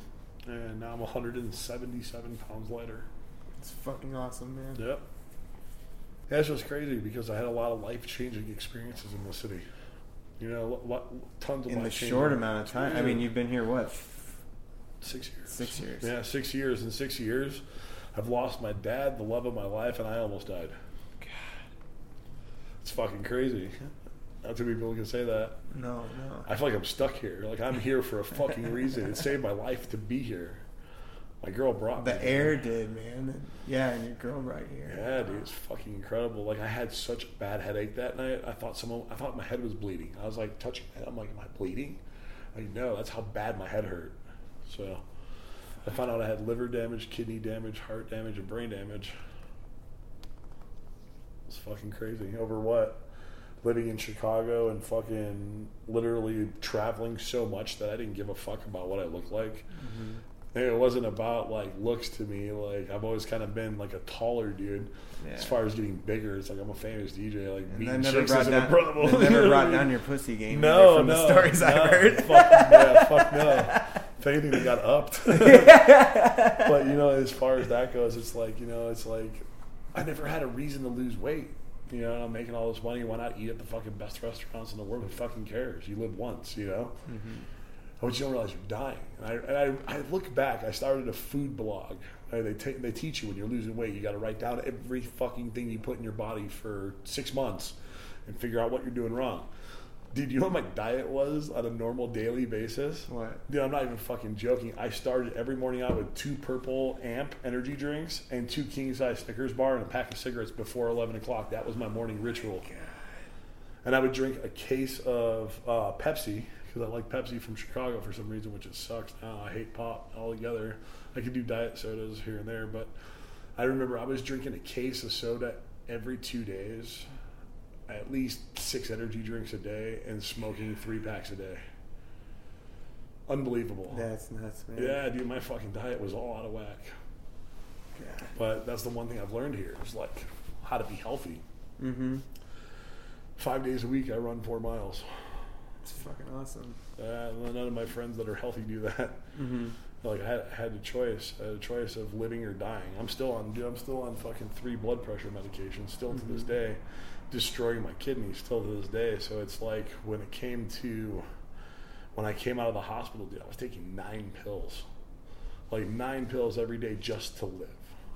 It's fucking incredible. That's, that's all that's bad on your liver and your kidneys, dude. And Mm-hmm.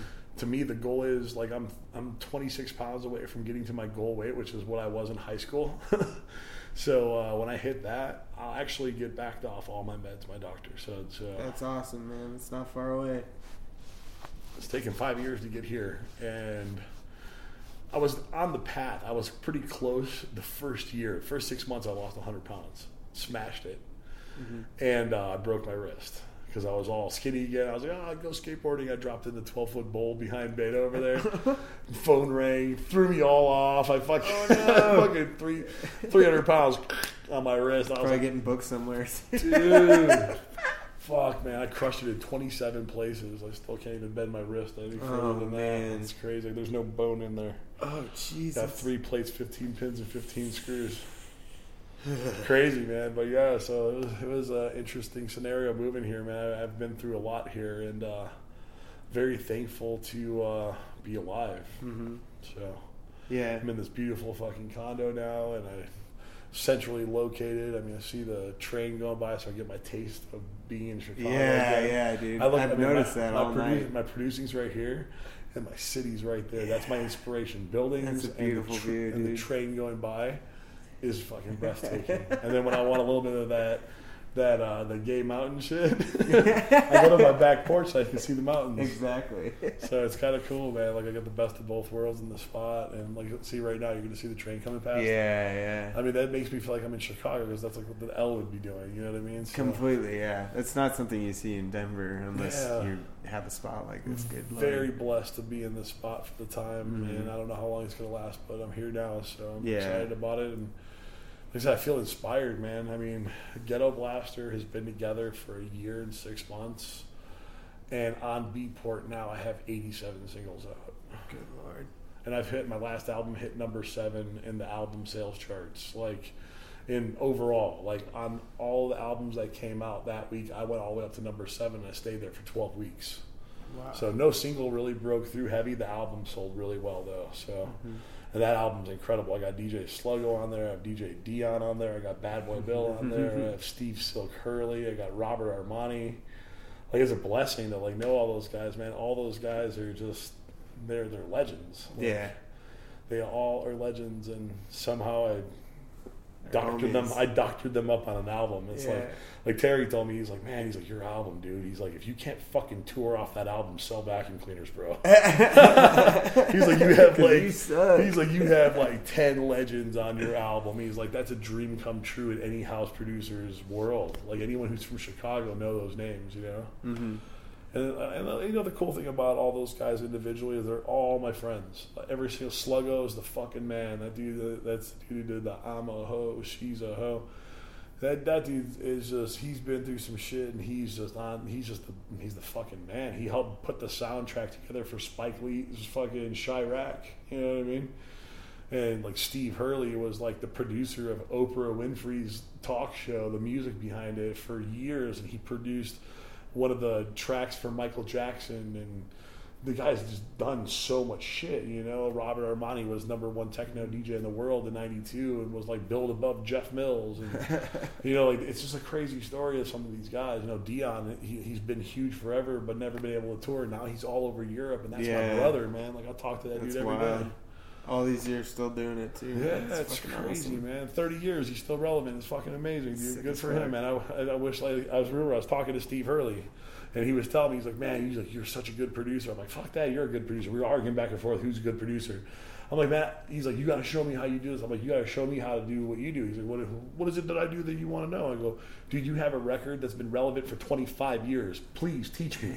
That's way cooler than anything that I could fucking do in this program that I'm working on, dude. You make records that are relevant for three decades. Yeah. Like I, I want to be you. like that's incredible, man. All right, so yeah, we're coming here on the uh, last stretch of the podcast. So uh, uh, we're here at the the best and worst section. So what's the best and worst? Yeah, starting out, what's the best and worst uh, set or concert or musical performance you ever saw? Uh, it, worst could be most disappointing, but I mean, I know you Saw or did? Which one? saw Saw. like the experience. Um, I mean, I know there's been probably tens of thousands. No, there, there, there, there are there are five top tens. Uh, there, there's a handful that were my one of my favorites ever, ever, ever. This is, I tell the story. Anyone who knows me knows the story for the most part. If I've ever talked music with you for longer than an hour, Detroit Electronic Music Festival, second year, main stage. It was free.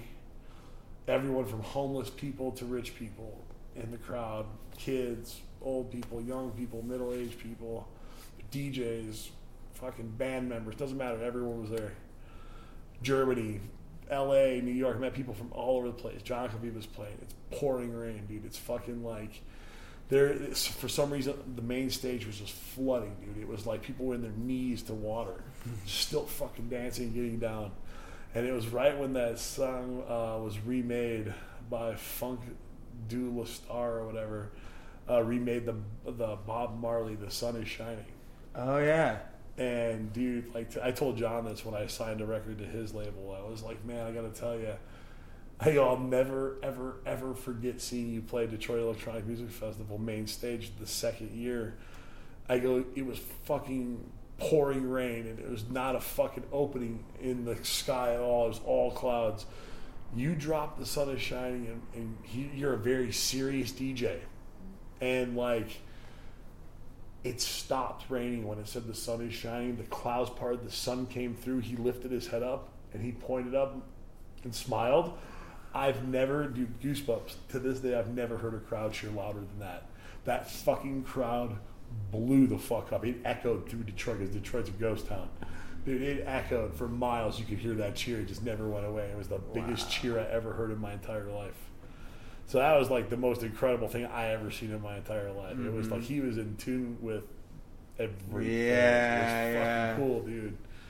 Nothing better than that. That was that was the best. That was the best That's thing crazy. I have ever seen in my life. I, I've honestly seen something similar to that. Uh, I was, it was years ago. Uh, it was when Bush was up for reelection, and they had the Republican National uh, Conference up in Minneapolis Yeah. and or in St. Paul, and there on the lawn of the Capitol there was this uh, protest concert, a free concert that was going on, and like a bunch of bands played, uh, like Anti Flag, Modest Yahoo, uh, Wookiefoot, all this.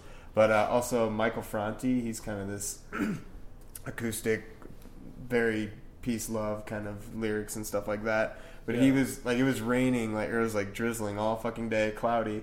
And then he played this song, and I can't remember what the song because I haven't listened to this shit in so long. But yeah.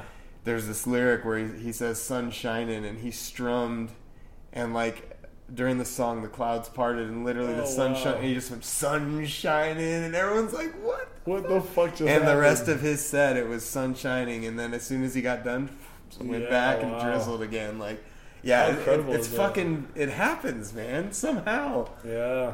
like, It's a one in a billion chance. Incredible. yeah, yeah. Incredible. That's Uh, awesome, I'll man. never forget that. And then, so yeah, what's what was one of the worst or uh, most disappointing that you were so psyched to see? Oh man. Most disappointing. That's tough.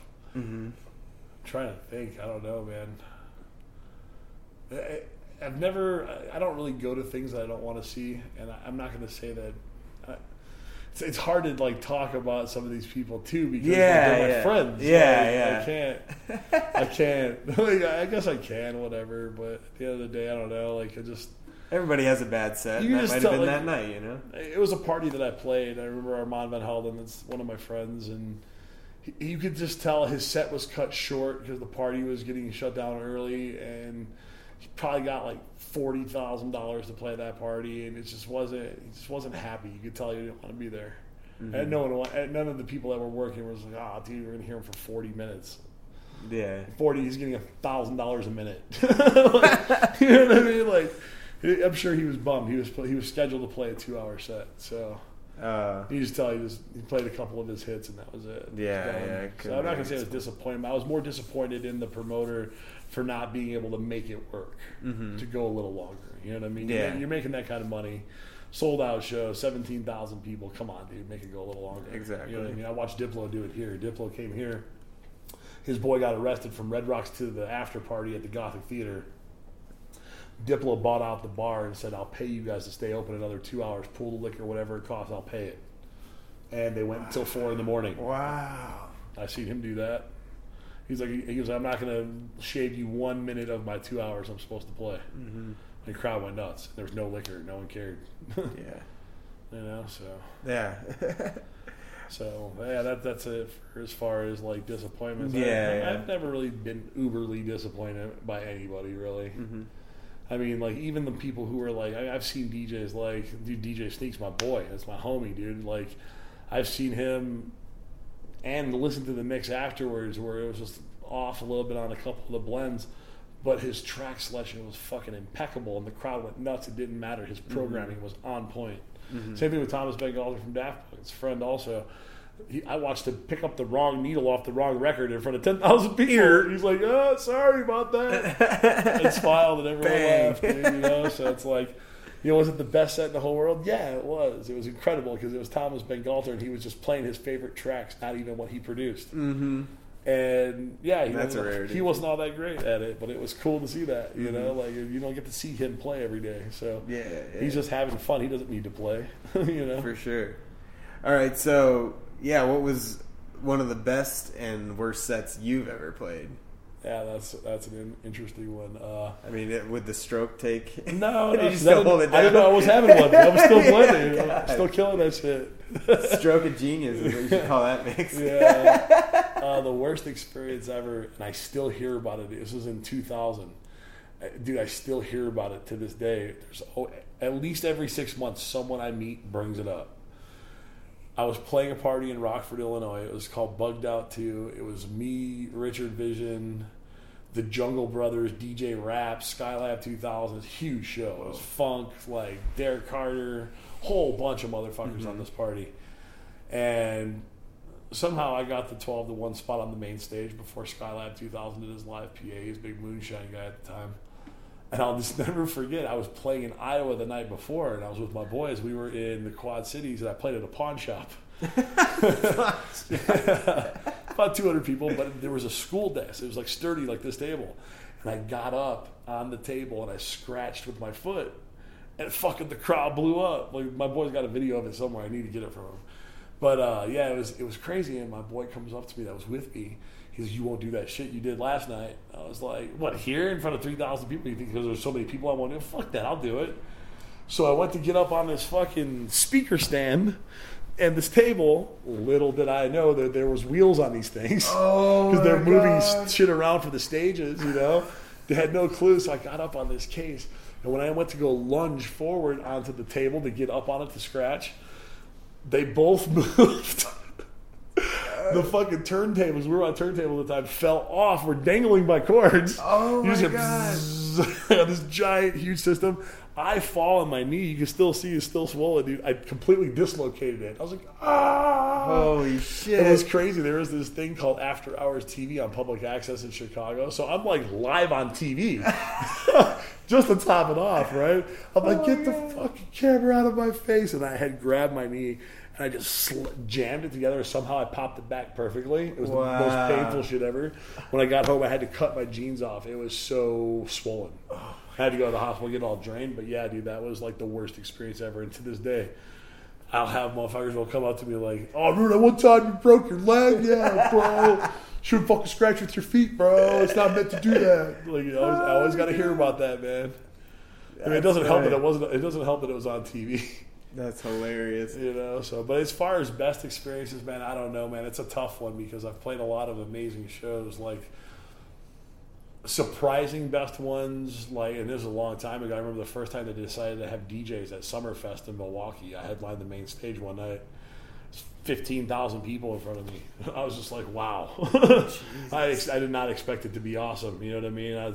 Because you have like Guns and Roses on one stage, and Summerfest is all bands. You know, I didn't think anything of it, and people were ready for some dance music. So mm-hmm. that was killer. I mean, my first time in Japan was crazy, just because the the culture shock to begin with is incredible. But walking in the boom, boom in Tokyo, like it's just like it's very overwhelming when you see that club and you go in there and you play it. You know what I mean? So mm-hmm. same thing with Osaka. This club was incredible, but I mean, I don't know, man. It's just really hard to say what was the best. You know, like seen some incredible shit. You know what I mean? Like when you go to your first time you're headlining, you're the only headliner at a club, and you walk in and there's a line out the fucking door. It blows your mind Mm-hmm. because you're just like this guy that came from this small little town making tapes. Yeah. You know what I mean? That's how I look at it. I look at it like that. I'm, I'm, a, I'm a kid that was grew up half his life in Indiana. I put out a couple mixtapes. yeah. You know, amazing, and, like. I remember, like my old roommate. I think you probably met him before. This guy named Paul. Um, he's Yeah. a co- comedian friend of mine, dude. Like he was the promoter at a club in Champaign, Illinois. It was one of my favorite experiences. I just remember I had 102 temperature and I was not going out that night. And I was like, "Fuck, man, I don't want to go out." I called the dude. I'm like, "Yo, man, I don't think I'm gonna make it." He's, "Dude, you gotta come, dude. Like, I paid you already." I'm like, "Dude, we'll do a makeup date. I just, I really feel like shit." I go, "Give me like 30 minutes."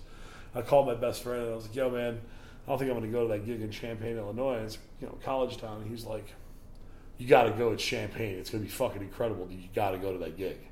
He goes, "I'll drive. Get drive to my house, and from here I'll drive. You can sleep the whole way." I'm like, "All right, cool." So I get to my boy's house. I told dude, I'm like, "Yo, I'm coming." Awesome. I get to my boy's house. He's like, "Ah, I was kidding. I don't have a fucking driver's license. You got to drive." Ah. What a fucking dick. He's like, I just wanted to go with. I want you're not going to pass up Champaign. It's a dope city. I'm like, oh, wow, all right. You're a dick. So for two hours, I'm fucking miserable. At the time, we had tape decks. My tape deck was eating tape, so I had to listen to the fucking radio the whole Oh, way through these farm towns of Illinois, right? so we're approaching Champaign, Illinois, and it says, Tonight at Club Orchid, all the way from Chicago, Paul Anthony. I was like, whoa. They got radio ads. That's dope. I was like, dude, that's awesome. You know? it, yeah. So I was like, all right, cool. Yeah, so we got to the hotel, checked in, dude took us to dinner. He's like, come back to my house. These girls want a pre-party before we get to the club. I get to the house, there's 20 chicks that are taking pictures, getting autographs. I'm like, this is going to be fun. this is going to be a good night. This is going to be awesome. All the way from Chicago. Yeah, so then like I I had played Necto in Ann Arbor. I played a bunch of college towns at the time, and it's like you know you go to the college town at that time. We're talking '98. You can look around and see like the line around the buildings at the hip hop club. It's not at the house club.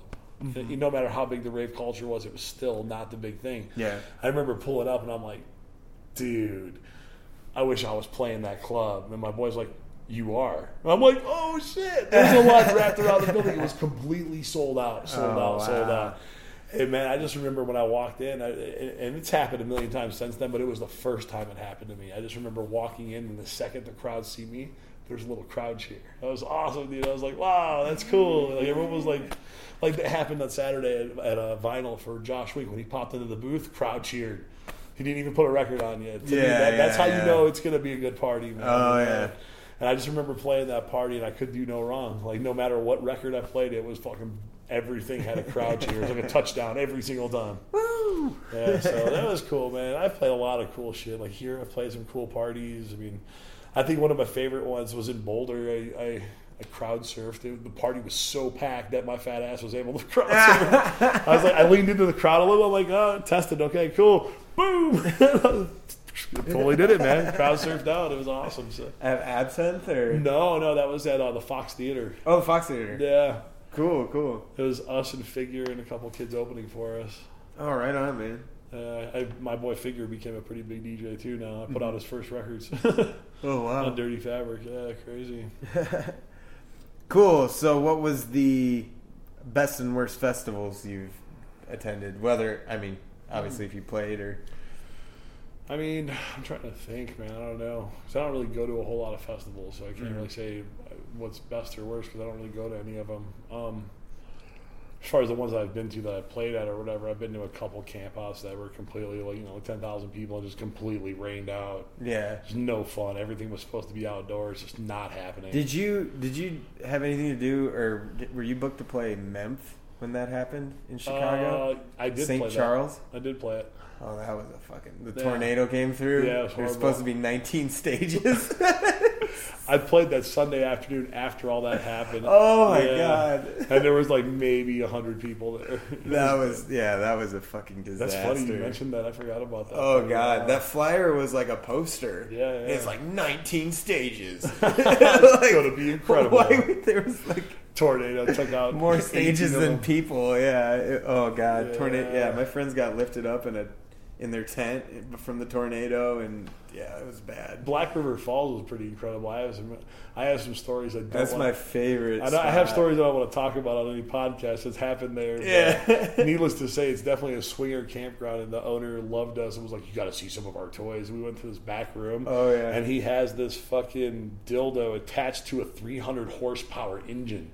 We were like, you could, he was like, I could drill a hole through a fucking board with that thing. With that I'm dick. like- I go, we are coming back here later with some bitches. oh no, I've I've said it on the podcast before, but uh, yeah, my first three day was up there, and uh, Your first three way. three way, no, three day, That's what I Three heard. day. Heard about that. three days. 300 horsepower, three way. Yeah. uh, but there, there still is. They do like uh, annual Psytrance parties up there all the time. But there was this.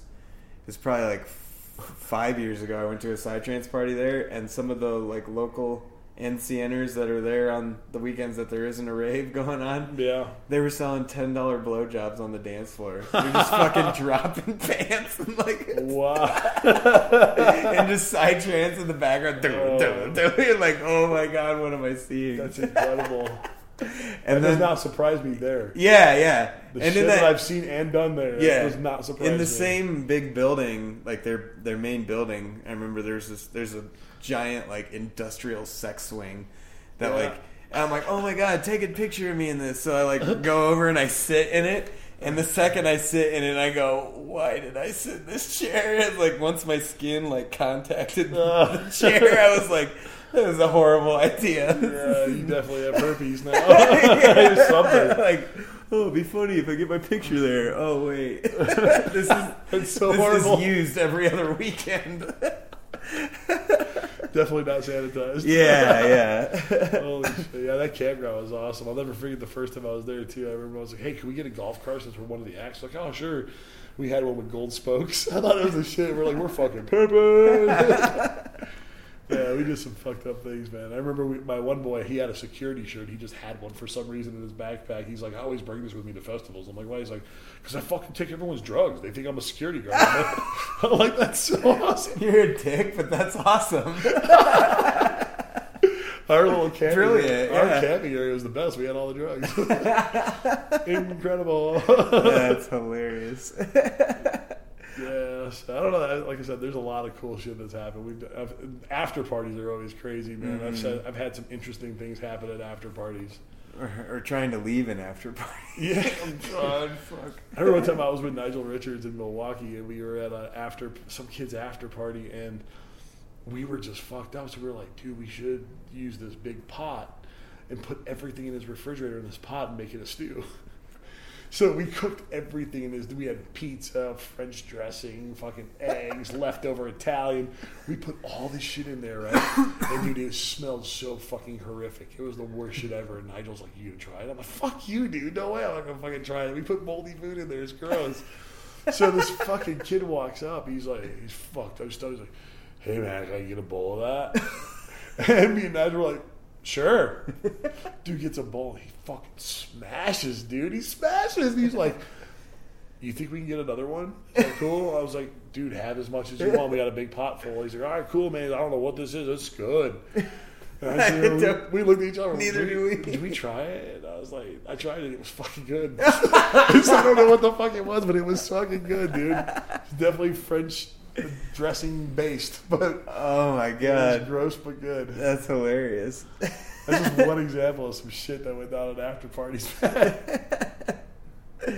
oh my god. Though the craziest after parties are always Wisconsin, I have to say.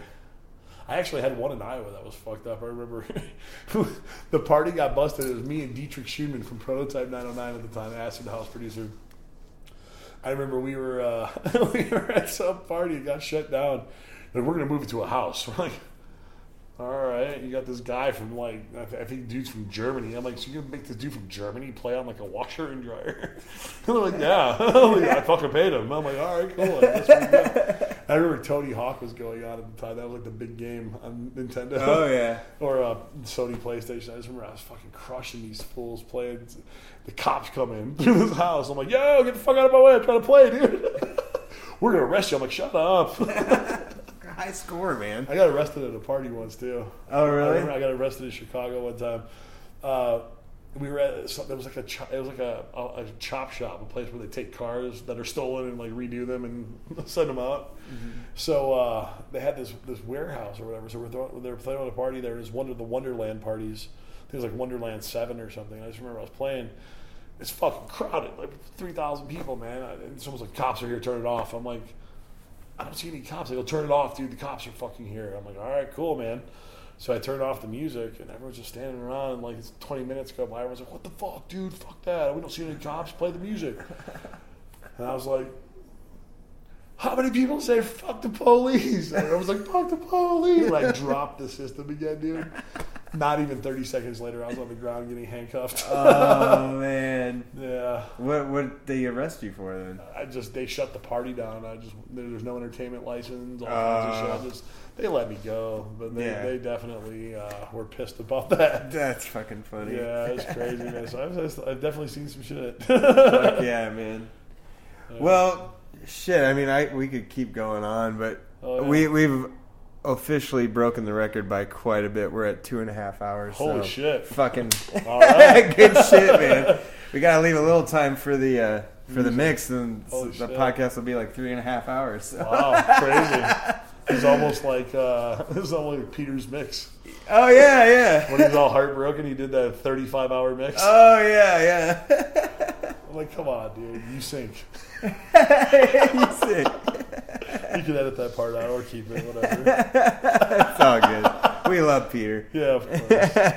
How would this world be without him? I love- Exactly. I love, that guy. Yeah, yeah. Any upcoming events, uh, releases you have coming up, or you know your big tours coming up, or anything you want to plug? We're doing uh we're doing an album. Ghetto Blasters doing an album. I'm doing some stuff as Paul Anthony with SNS Records coming up right now. We're doing a remix album of all like Steve Hurley's big records, like Jack Your Body, The Word Is Love, just a whole bunch of other stuff like that. A mm-hmm. couple singles. So we're doing it on SNS Records, which to me is just incredible that I could work with Steve Hurley. You know, Steve Silk Hurley's one of mm-hmm. the Chicago pioneers. When you look up house music in the encyclopedia, like he's in that. like he's one of the first guys. So it's definitely an honorable thing to be able to do that. Definitely look out for that album coming up right now. It's gonna be it's gonna be a really cool one. A lot of cool cool sounds, cool things happening with that. Other than that, we're just really pumping out. I signed probably 30 projects to We Jack from artists as far as Italy to Germany. Got a couple dudes from Japan, a bunch of people from here, from Chicago. So definitely, someone one of my buddies from San Francisco. We're definitely you know lining up projects for the label, getting great feedback. Like We Jack's already been supported by Maceo Plex, by Jimmy Edgar, by um, fuck I can't even think Bob Sinclar, Joachim Garraud, um, Shiba San, Claude Von Stroke, like I mean a lot of the relevant names that are going on right now. We we have a very good promotion system, uh, you know, between myself and my uh, distributor. And if anyone's looking for a distributor, definitely look for Andy TLM on Facebook. One of the best distribution companies I've ever been part of. Uh, he cares about his labels. He helps us push promos out to people that I can't reach out to, and uh, definitely have, have gotten a chance to get our stuff on the main stage of a lot. I may not play every festival my music does right now, so Fuck yeah. so it's like it's just the beginning of the battle. So for in my eyes, you know, so definitely excited about all that stuff. and what was the other question you asked me? Oh no, uh, yeah, just up anything upcoming you want to plug. Uh, yeah, Uh, when's the next Weejack? anyone's listening to anyone from out of out of the area listening, we're going to be in San Francisco coming up. We're going to be in LA coming up for our tour. We're going to be in Kansas City, St. Louis, uh, Milwaukee, Chicago, Detroit, Grand Rapids, um, Toronto, and then in Europe we're going to be possibly doing Greece. Uh, definitely doing Amsterdam, definitely doing Paris. So we got a handful of things in the future that are going to be pretty incredible. As far as uh, we Jack parties, you're going to see them in Dallas. You're going to see them in. Uh, you're going to see them in uh, Detroit. You're going to see them in. Uh, we're trying to get one together in London right now at Ministry of Sound. So uh, it's going to be more of a Legends party. I'm going to try to do like some Farley, Steve Hurley stuff like that. You know, we're going Oh, to yeah. try to try to do something a little bit bigger over there with our UK people you know, we're just trying to spread it everywhere. Eventually, I like to see Wee Jack in every major city that does house music. I like to see the party, you know, being a touring party. Mm-hmm. I don't want it to be just one area. Yeah, So, it's more- definitely more- snowballing. yeah, so. more merchandise. All, I mean, we got everything from beer koozies. I don't know if you saw those yet. Yeah, I need to grab me one of those. we I'm a I'm a koozie guy. Fuck yeah, we got beer koozies. We got T-shirts. We're getting baseball caps. We want to do underwear, like all kinds of stuff. So, Mhm. but yeah, so I mean, that that's really what we're gonna do is do a lot of merchandising, a lot of Could do touring. ties that just say Right. That'd be pretty or condoms. yeah, Weejack kind of. Wee Jack deeper. Weejack deeper. Yeah, so we're trying to do a bunch of stuff. We just want to keep building that brand. We really love what we're part of right now. I've never, Mhm. I've never said that. Out of all the stuff I've done in my life, I've never been like I'm happy with everything right now. Mhm. Like I'm pretty happy with everything right now. Hell yeah, man, that's an accomplishment for sure. Yeah. So Cool. So if people want to find you, here's some mixes online. Uh, where can they do that? Uh, Facebook.com, Paul Anthony Chicago or DJ Paul Anthony. One's my personal page, one's my fan page. And then There's a Weejack uh, group, isn't or there's a WeJack group, there's a Page. WeJack fan page. so yeah, people can. Ghetto Blaster without an H. So Ghetto Ghetto Blaster. Um, our website's I Heart Ghetto. The I Heart Ghetto shirts are coming soon. So I Heart Ghetto Blaster. I apologize with no H. But uh, yeah, for the Detroit Festival, we're doing I Heart Ghetto shirts and stickers. So it's going to be pretty awesome. Badass man. Yeah, so we're going to keep doing that stuff. Like I said, I want to open doors for a lot of young kids, and I want to make sure all the young kids know who all the old guys are. So Mhm. have a We need people like you for mul- sure. multi-purpose, man. You know. mm-hmm. Absolutely, keeping it going. Oh yeah.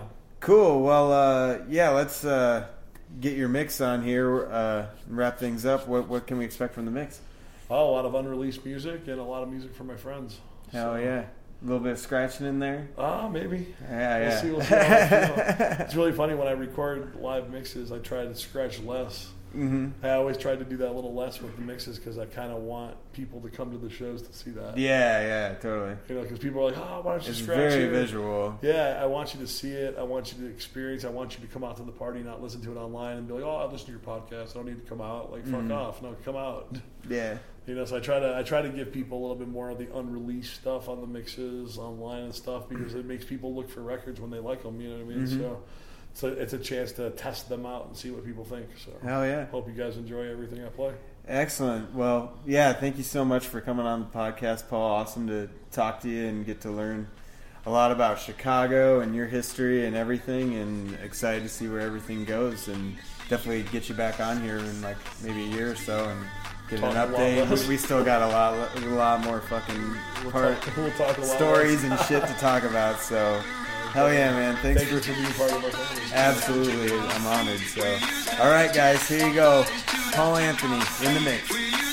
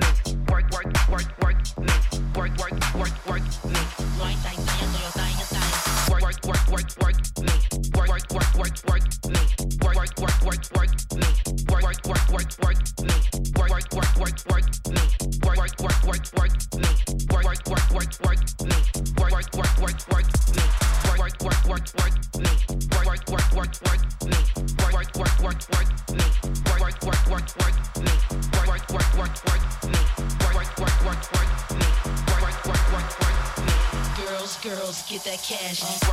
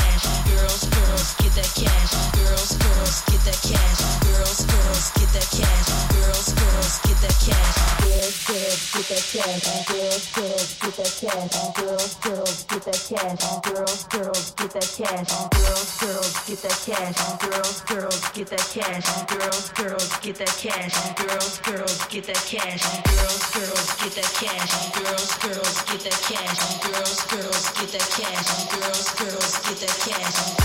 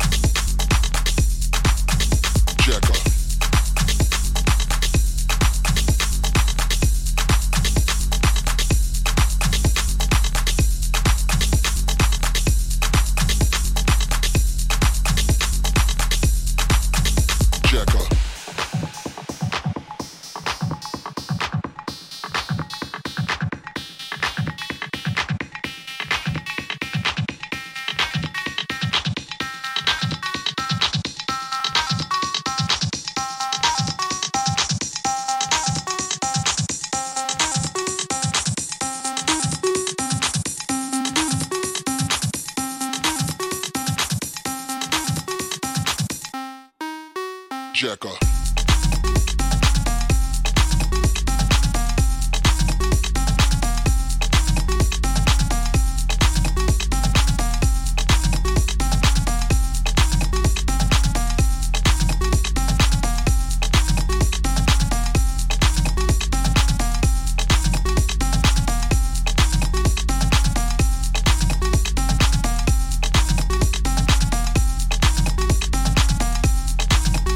Jacker.